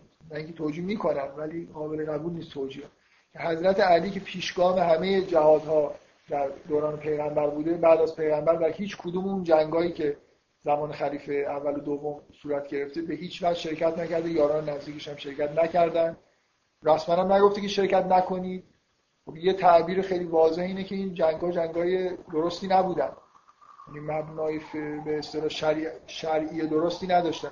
بعضیا میگن به دلیل اینکه در زمان به اصطلاح امام جائر بودن، بعضیا اینجوری میگن میگن که چون خلیفه جانشین واقعی پیغمبر نبود، بنابراین جهادی هم که ترتیب میداد از نظر شرعی درست نبود. نه اینکه اون جنگ مثلا فرض کن حمله کردن به خار...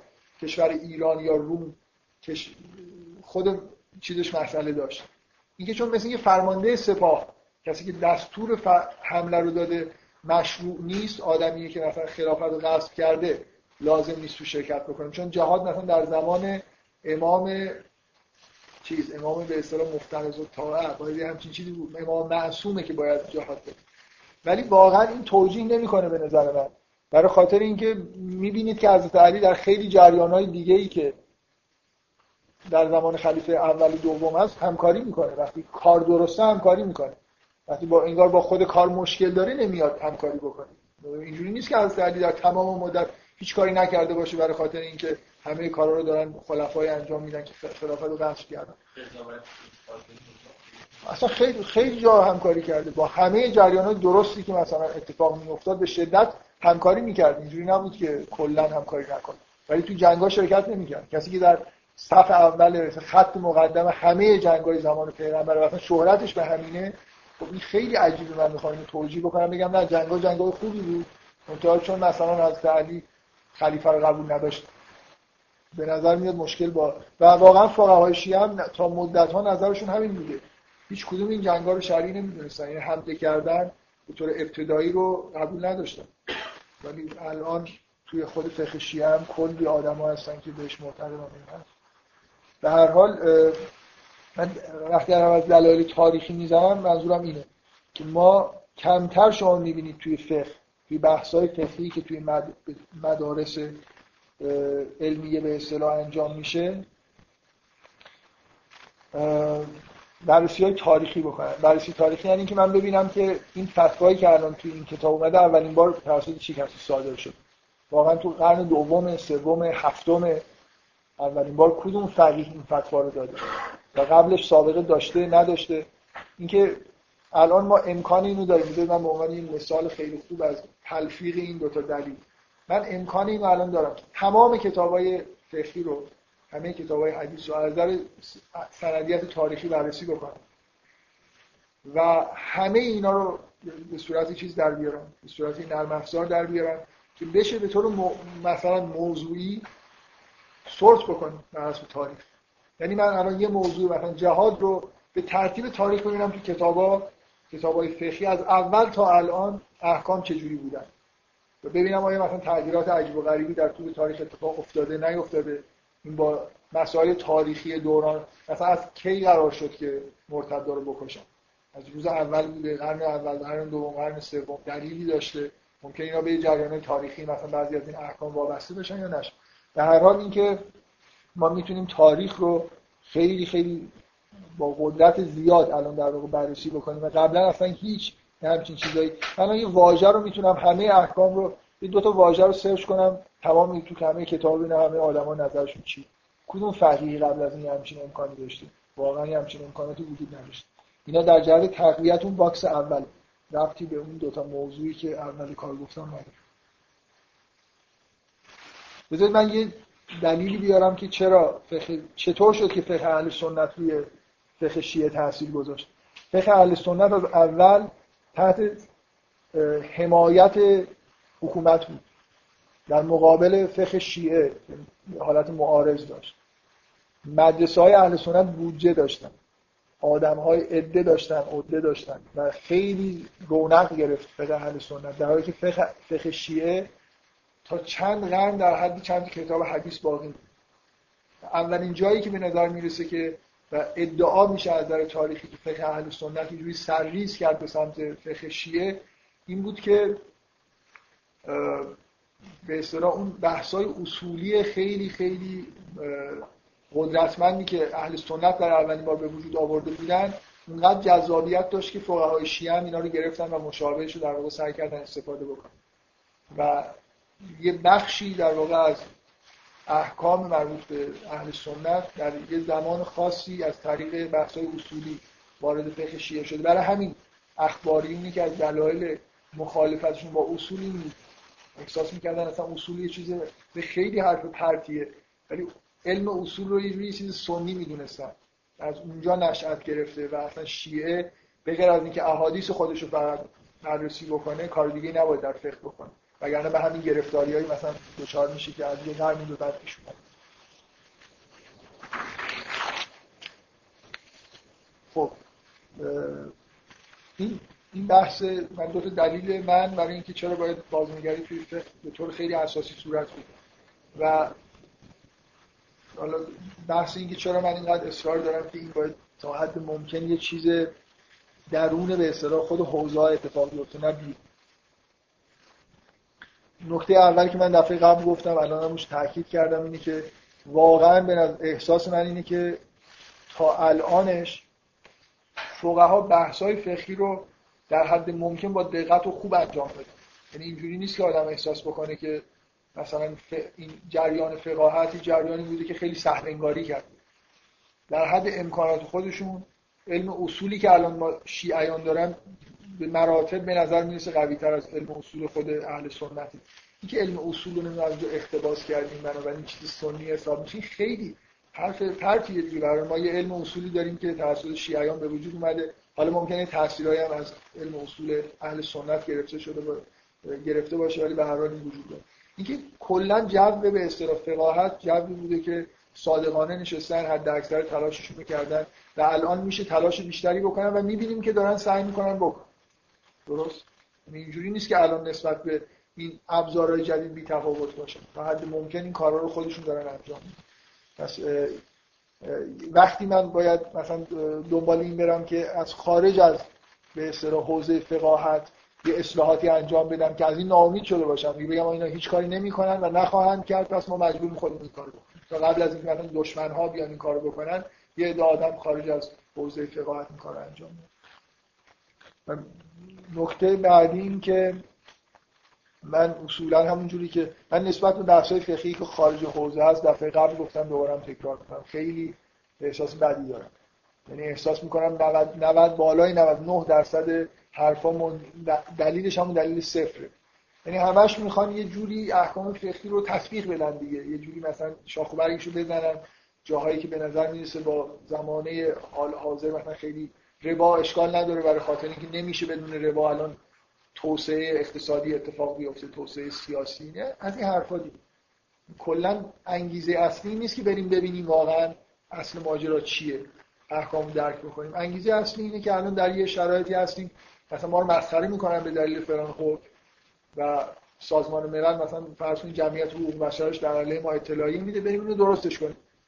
یعنی احکامی که باید بهش برسیم و از اول تعیین کرد که نمی این, این کار کار چیزی نیست، کار محققانه ای نیست که من برم بازنگری بکنم که به یه نتایجی برسم. برسیم به این که مثلا فر... من اگه میگم بازنگری یکی از چیزاش اینه که با قرآن تطبیق بکنیم، آره دیگه، این برای خاطر اینکه تو خود اصول فقه اولین سند قرآنه، یعنی واضحه که بیشترین وزن رو باید به قرآن بدیم. اگه یه جایی می‌بینیم که یه حکمی با یه چیزی در قرآن سازگار نیست، خب باید بریم تطبیقش بدیم. این فرق می‌کنه با اینکه بخوام با حقوق بشر تطبیقش بدم. و به هر حال اینکه خارج هم داخل حوزه اونقدرا که بعضیا فکر می‌کنن اوضاع بد نیست، و همین که خارج حوزه به نظر من خیلی اوضاع بده. معمولاً بحث‌های فقهی رو تو این سال‌ها اینجوری بوده، کسایی کردن و بعد قبول بکنید که این کاری که من میگم احتیاج به یه جریان بزرگ داره، اینجوری نیست که یه نفر بخواد این کارو بکنه. بنابراین اصولا به نظر نمیرسه الان در خارج از مثلا حوزه چیزای به اصطلاح حوزوی ما آدم‌هایی داشته باشیم بیان جمع بشن مثلا یه جریان خیلی بزرگی رو ایجاد بکنن که کل فقه بازنگری بکنن. معمولا اتفاقایی که بیرون حوزه میفته در حد اینکه یه حکمو بگیرن خیلی حالا محققانه باشه، برن مثلا بررسیش بکنن به نتایجی خلاف اون که هست برسن یا همون رو تاییدش کنن. من باز نکته سوم، اینا تکراریه، من فقط دارم تاکید میکنم که مسئله بازنگری فقه ابعاد شدیداً ابعاد علمی اجتماعی داره، غیر از بررسی کردن مسائل فلسفی و عرفانی و حتی تفسیر قرآن. من یه جوکی تعریف کردم که تو دهن مردم بود از اینکه مایه اوزون برون رو حرام بود حلالش کردن، گفتن که فلس دیده شده، محققین مثلا شهادت دادن که این ماهی فلس داره. میگن که محققین گفتن که این چیزهایی که رو پوستش دیده میشه نشون میده که این در مثلا از تکامل یه موقعی فلس داشته.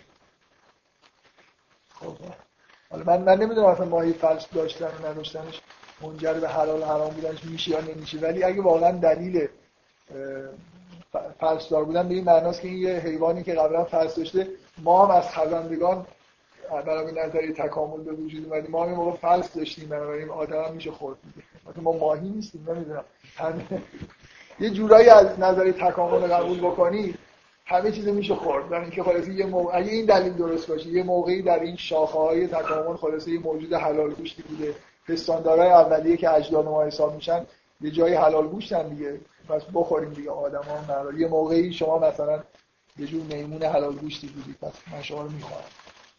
حالا بگذاریم، به هر حال این من میخوام بگم کوچکترین تغییر حکمش، من یادمه که حکم شطرنج رو وقتی که حلال بودن شد دادن چقدر مقاومت صورت گرفت و در حال فقه فرق داره با فلسفه، فرق داره با بقیه علوم که همینجوری بیاییم در موردش حرف بزنیم. من...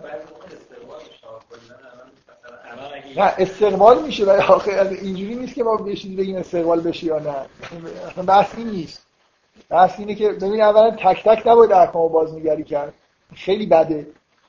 جوک همین بود دیگه که طرف میبینه یه عده دارن از بهش میرن جهنم، یه عده منتظرن اینا میگه کی ان، میگه اونایی که مشروب خوردن. این تو وقتی که اوزون رو حلال میکنی عوام فکر میکنن خب فردا مشروبم حلال میشه پس مردم بخورن، بعدا مثلا وقتی حلال شد میرن توی مثلا بهشت. یعنی یه خوری ببینید ما توی فقه با عوام سر و کار داریم، با جمعیت توده مردم سر و کار داریم، بحث فلسفی نیست. اینکه من بیام مثلا من, من اون جلسه واقعا این صادقانه گفتم همین حرفا رو به نظر من نباید حتی در اینکه بازنگری نیاز هست من نباید گفت در ملای عام، نباید کتاب منتشر کرد که این حکم مثلا اشکال داره. یه جوری باید توی تیراژ، اگر هم از تیراژهای پایین باشه، اینا مسائلی نیست که آدم بخواد ببره بین مردم، فکر فکر نمی‌کنم تأثیر مثبتی داشته باشه و فکر نمی‌کنم اگر بازنگری یا خارج از حوزه باشه اتفاق خوبی از نظر اجتماعی بیفته.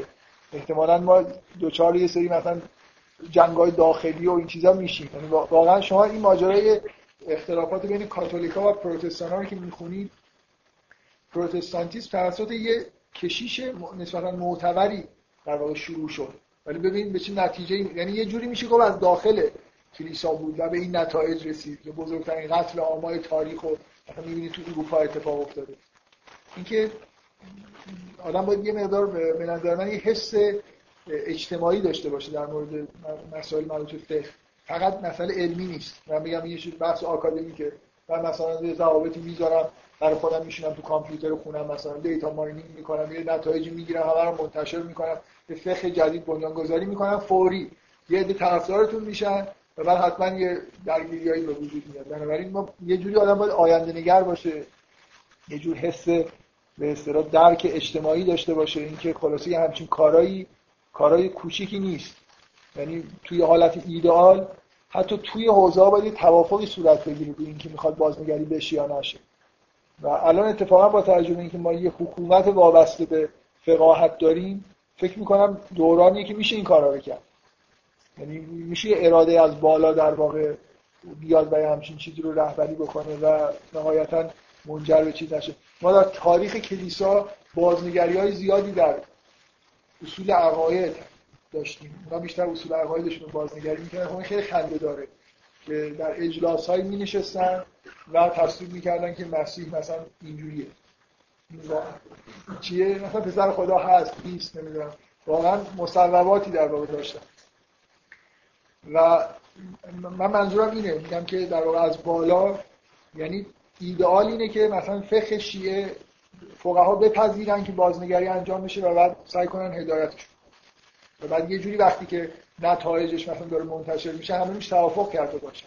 ولی حالا اینکه خیلی ممکن تخیلی به نظر برسه، چون کلا مقاومت اینرسی توی جوامع سنتی اونقدر ممکنه بالا باشه که هیچ وقت همچین اتفاقی نیفته. ولی حداقل ما ایدئال رو اینجوری توصیف بکنیم و سعی کنیم نزدیک این باشیم که نمیشه. مثلا اگه هزار سالم صبر بکنیم ممکن نیست در فقه شیعه مثلا همه علما بشینن و مثلا به نتایج کامپیوتری و اینا مثلا اعتماد بکنن، فعلا نمیشه. حالا شاید در سال دیگه بشه. در هر حال اینکه یه همچین چیز ایدئالی به نظر من وجود داره، اگر قرار کاری انجام میشه خوب اینجوری باشه یا لااقل نزدیکی به این ماجرا باشه. من من احساسم اینه و اینو می‌بینم که هرچی از بیرون حوزه بیشتر فشار بیاد مقاومت بیشتری در مقابل تغییر ایجاد میشه. می‌دونید من فکر نمی‌کنم این عاقبت خوشی داشته باشه، آدم یه خورده اطراف خودش رو ببینه که چه اتفاقایی داره میفته. من من احساسم اینه در درون حوزه‌ها یه جوری یه حس استفاده کردن از ابزارهای مدرن هست و اگر این اتفاقا به طور طبیعی تو این دانشکده‌های وابسته به حوزه‌ها بیفته و کم کم ببینن که مثلا به یه دلایل خیلی واضحی فلان کتاب که تا حالا معتبر شمرده میشده معتبر نیست و جعلیه، اینجوری نیست که مثلا حالا توی حوزه بیان بگن آقا بساتون رو جمع کنید. من فکر میکنم که به تدریج به این چیزا ممکنه اعتماد بکنن و به یه سمت مثبتی بره. در هر حال میگم اینا چیزایی که من دارم ایدئال اینکه چقدر عملی یا نیست نمیتونم خیلی قاطعانه وزارت بکنم، ولی خیلی هم دور از به صورت انتظار نیست که همچین اتفاقی بیفته. و یه, یه نکته خیلی مهم من در مورد اینکه تک تک احکام و بعضی رو بازنگری میکنن اصلا اینجوری چیز نیست، اینجوری صورت خوشی نداره که هیچی. اصلا از نظر علمی هم به نظر من شما اگه یه حکمی به نظرتون غلط رسید باید برید ببینید این حکم چجوری به وجود اومده، خلاصه یه اشتباه کجاست. شاید یه چیز اصولی اشکال داره، شاید فلان کتاب حدیث که من بشه و بعد ممکنه وقتی اینو قبول کردم جای دیگه هم تاثیر بذاره. اینکه من فقط بیام مثلا بررسی بکنم بگم آره این حکم من رفتم و اسنادش معتبر نیست و از بین رفت، این که کار نشه. من حرف از این میزنم که بازنگری باید یه حالت جامعیتی داشته باشه که من یه حکم فهمیدم اگر قبول کردم که اشتباهه، همون که در طول تاریخ این اتفاق افتاده، بعضی از احکام از یه دوره تاریخی به بعد همه توافق کردن یه حکم جدید. خب این که نمیشه که من با این قبل اون حکم قدیمیه که غلط بود چرا غلط بود، از کجا چه عاملی باعث شده. مثل اینکه من یه استنتاج رو نتیجهش اگه غلطه باید ببینم کدومی که از مقدمات غلطه اینو دیگه استفاده نکنم، این مقدمات و استنتاجای بعد که صرفا میخوام مثلا حکما رو یکی یکی از این پایین تغییر بدم. آره و خب حالا اگه کسی سوال داره بپرسه. من همه حرفایی که من زدم در مورد یه چیز خاصیه که الان ما توی حوزه ها داریم بهش میگیم.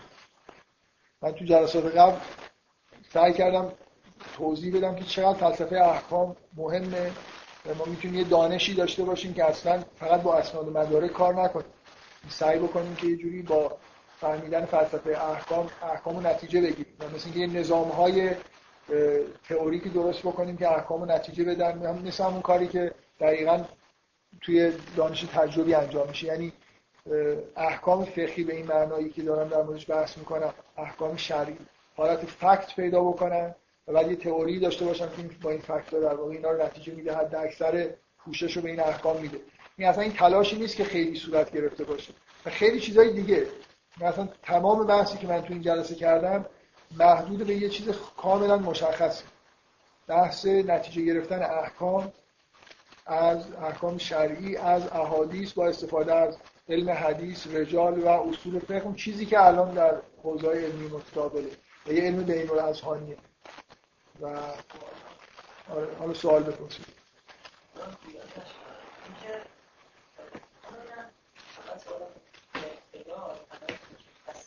او در مورد احکام جزئیات میخوام من واقعا اینو بدون چیز میگم. من چون به اندازه کافی علم, علم حدیث بلد نیستم و فقه بلد نیستم خیلی دلم نمیخواد در مورد من, من فکر میکنم الان حکم ارتداد خیلی روش توافق دقیقی وجود نداره. مثلا هر کسی که ضرور هر کسی یکی از ضروریات دین رو انکار بکنه مرتد اگه مسلمان بوده. نه یه چیزایی اصطلاحاتی وجود داره مرتد نمیدونم ملی مرتد که اگه, پدر...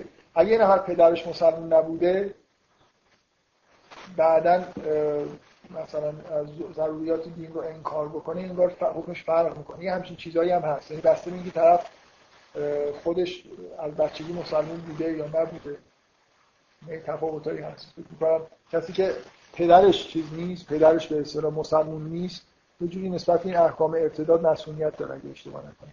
نمیدونم باور کنید، دقیقاً نمیدونم. در ضروریات دین هم توافق قطعی وجود نداره چه چیزایی ضروری دین هستن، یعنی کدوم یکی از احکام. در حال ولی یه کتابی وجود داره به اسم ارتداد در اسلام، های عیسی ولایی نوشته. اصولا هم دیدگاهش دیدگاه منفی نیست، یعنی اینجوری نیست که منکر وجود این حکم باشه، ولی ریشه های فقهیشو بررسی کرده، وارد بعضی از این که نداره. من دفعه قبلم گفتم که نداره. خب حالا اون کتاب، آره من دفعه من دفعه قبل یه چند دقیقه در مورد بحث فقهیش، به هر حال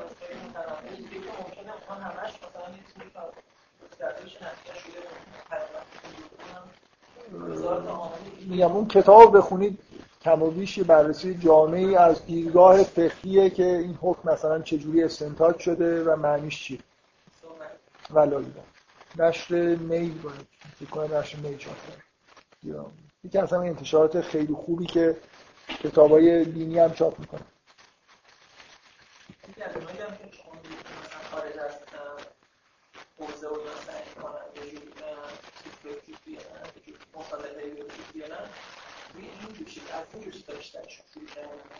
ببینید اکثر اونایی که بیرونه اکثر اونایی که بیرون حوزه هستن اصلا از فقه و از حدیث اونها اطلاع نداره، احکام میشنن به نظرشون نامعقول میرسه، با فطرت مثلا مغایر فطرت مغایر شرایط حال مثلا زمانه ماست و بعد به این نتیجه میرسن که باید اینا رو تغییر داد. این اصلا این بحث آکادمیک نیست که من به نت... باید برم فقه رو بررسی بکنم. اگر این آره اینا از کجا این اشتباه به وجود اومده، یعنی باید طرف اگه مخالف با این احکامی فقه جدید احداث بکنه، بگه که من با فلان مثلا اصل در اصول فقه مخالفم، فلان کتاب فلان آدمو قبول ندارم و به این دلیل به این نتایج میرسم. آره آره یعنی این که همینطوری من بیام بگم من از این احکام راضی نیستم، مثلا خوشم نمیاد و مثلا این که چیز نیست. واقعا یه جوری به نظر من زیر سوال بردن کل ضرورت وجود شریعت، که من باید کنجکاو باشم ببینم که شریعت چی بوده، حداقل چی بوده. حالا ممکنه در تطبیق دادنش به زمان و حال مشکل داشته باشم، ممکنه خیلی مشکلات داشته باشم، ولی این اینکه بعضی این کنجکاوی رو اصلا نمی‌کنن به نظر من نشان دهنده اینه که خیلی اصلا اعتقادی به اون چیزا نداره، بیشتر در واقع به اون عقل خودشون، معمولا هم عقل مدرنه، تکیه می‌کنن. خب حالا اجازه بدید ایشون سوال هست. آها خب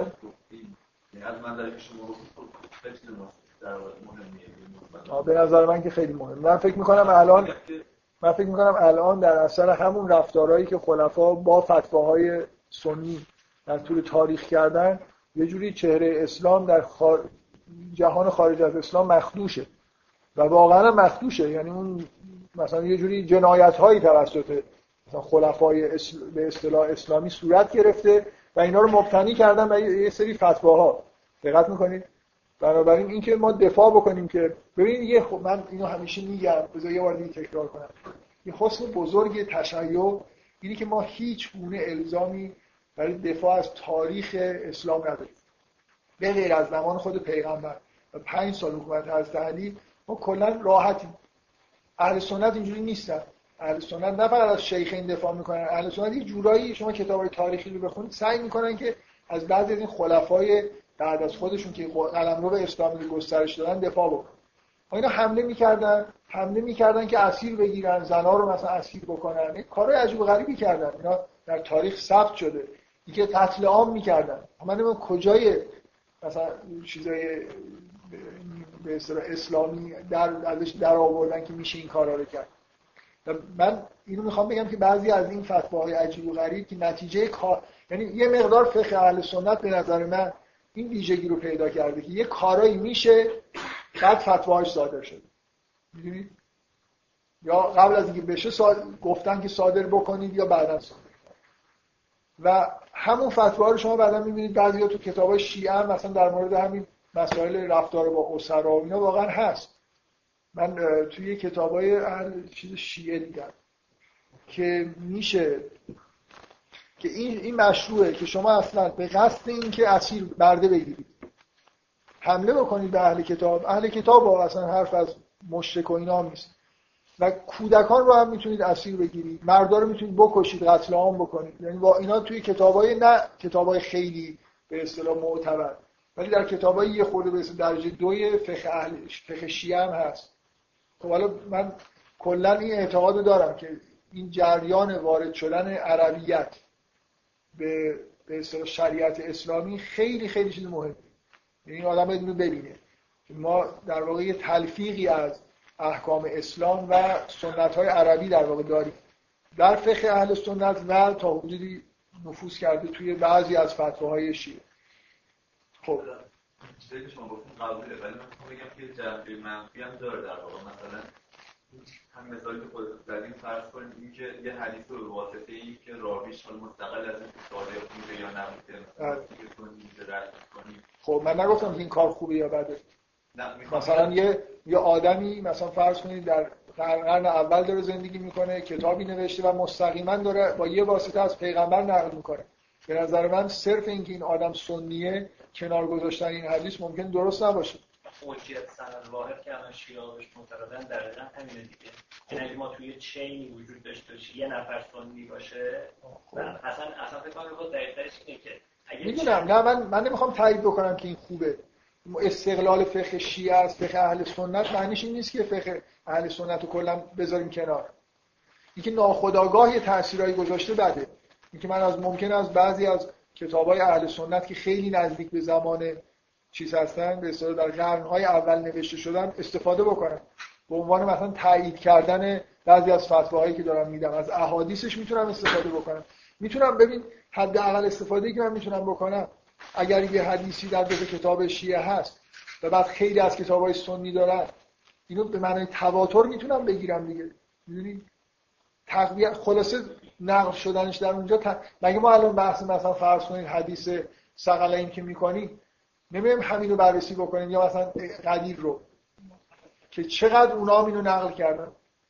بنابراین این که اصلا اونا کلا ببوسیم بذاریم کنار برای خاطر این نویسنده سنیه که کار معقولی نیست. حداقل به عنوان تقویت کردن که میشه استفاده کرد. اگه اونجا یه چیزی هست که اصلا در کتاب‌های شیعه نیست، خب یه خورده ممکنه مشکوک به نظر برسه. ممکنه یه جایی مثلا به یه واسه حدیث قبول شده شد در این موضوع، ولی مثلا یه سری حدیث مثلا ضعیف شیعه بود داشته باشه. خب ما مثلا یعنی اصولا به اون به اون حدیث ضعیف نشه. اینکه اینکه حالا چیکار باید کرد دیگه وارد جزئیات نشیم. من من نمیگم که من میگم که الان ما امکان اینو داریم که همه کتاب‌های حدیث رو، همه نسخه‌های خطی رو بررسی بکنیم. واقعا این کار تا حالا شدنی نبوده. الان ما امکانات علمی داریم، یه نوع در واقع روش‌های آکادمیکی وجود داره برای اینکه همه کتاب‌ها از نظر اعتبار بررسی بشن، همشون توی یه دیتابیس بزرگی جمع بشن و هزار جور در موردشون مطالعه بکنن.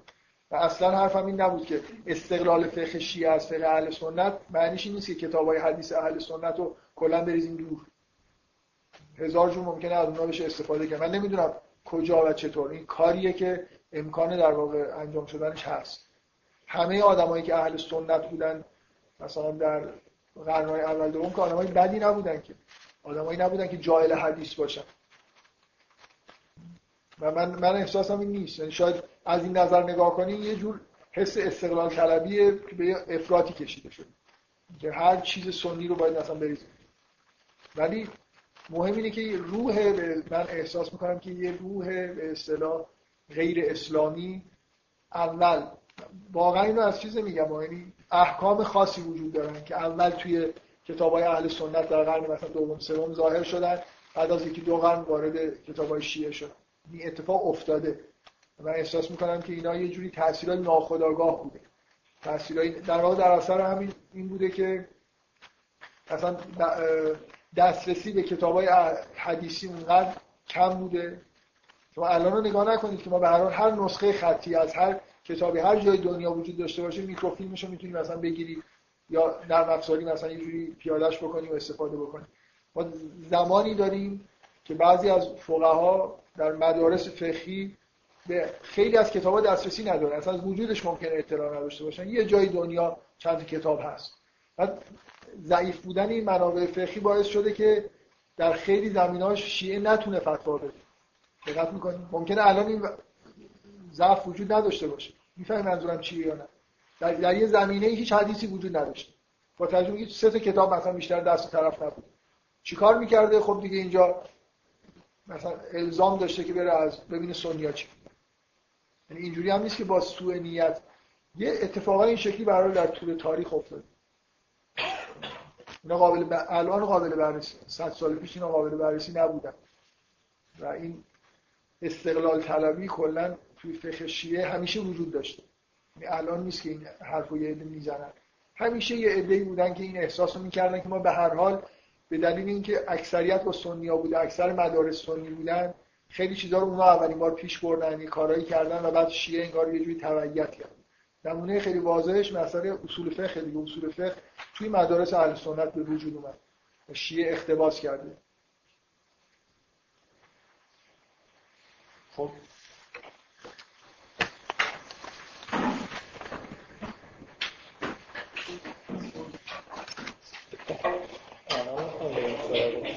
چی؟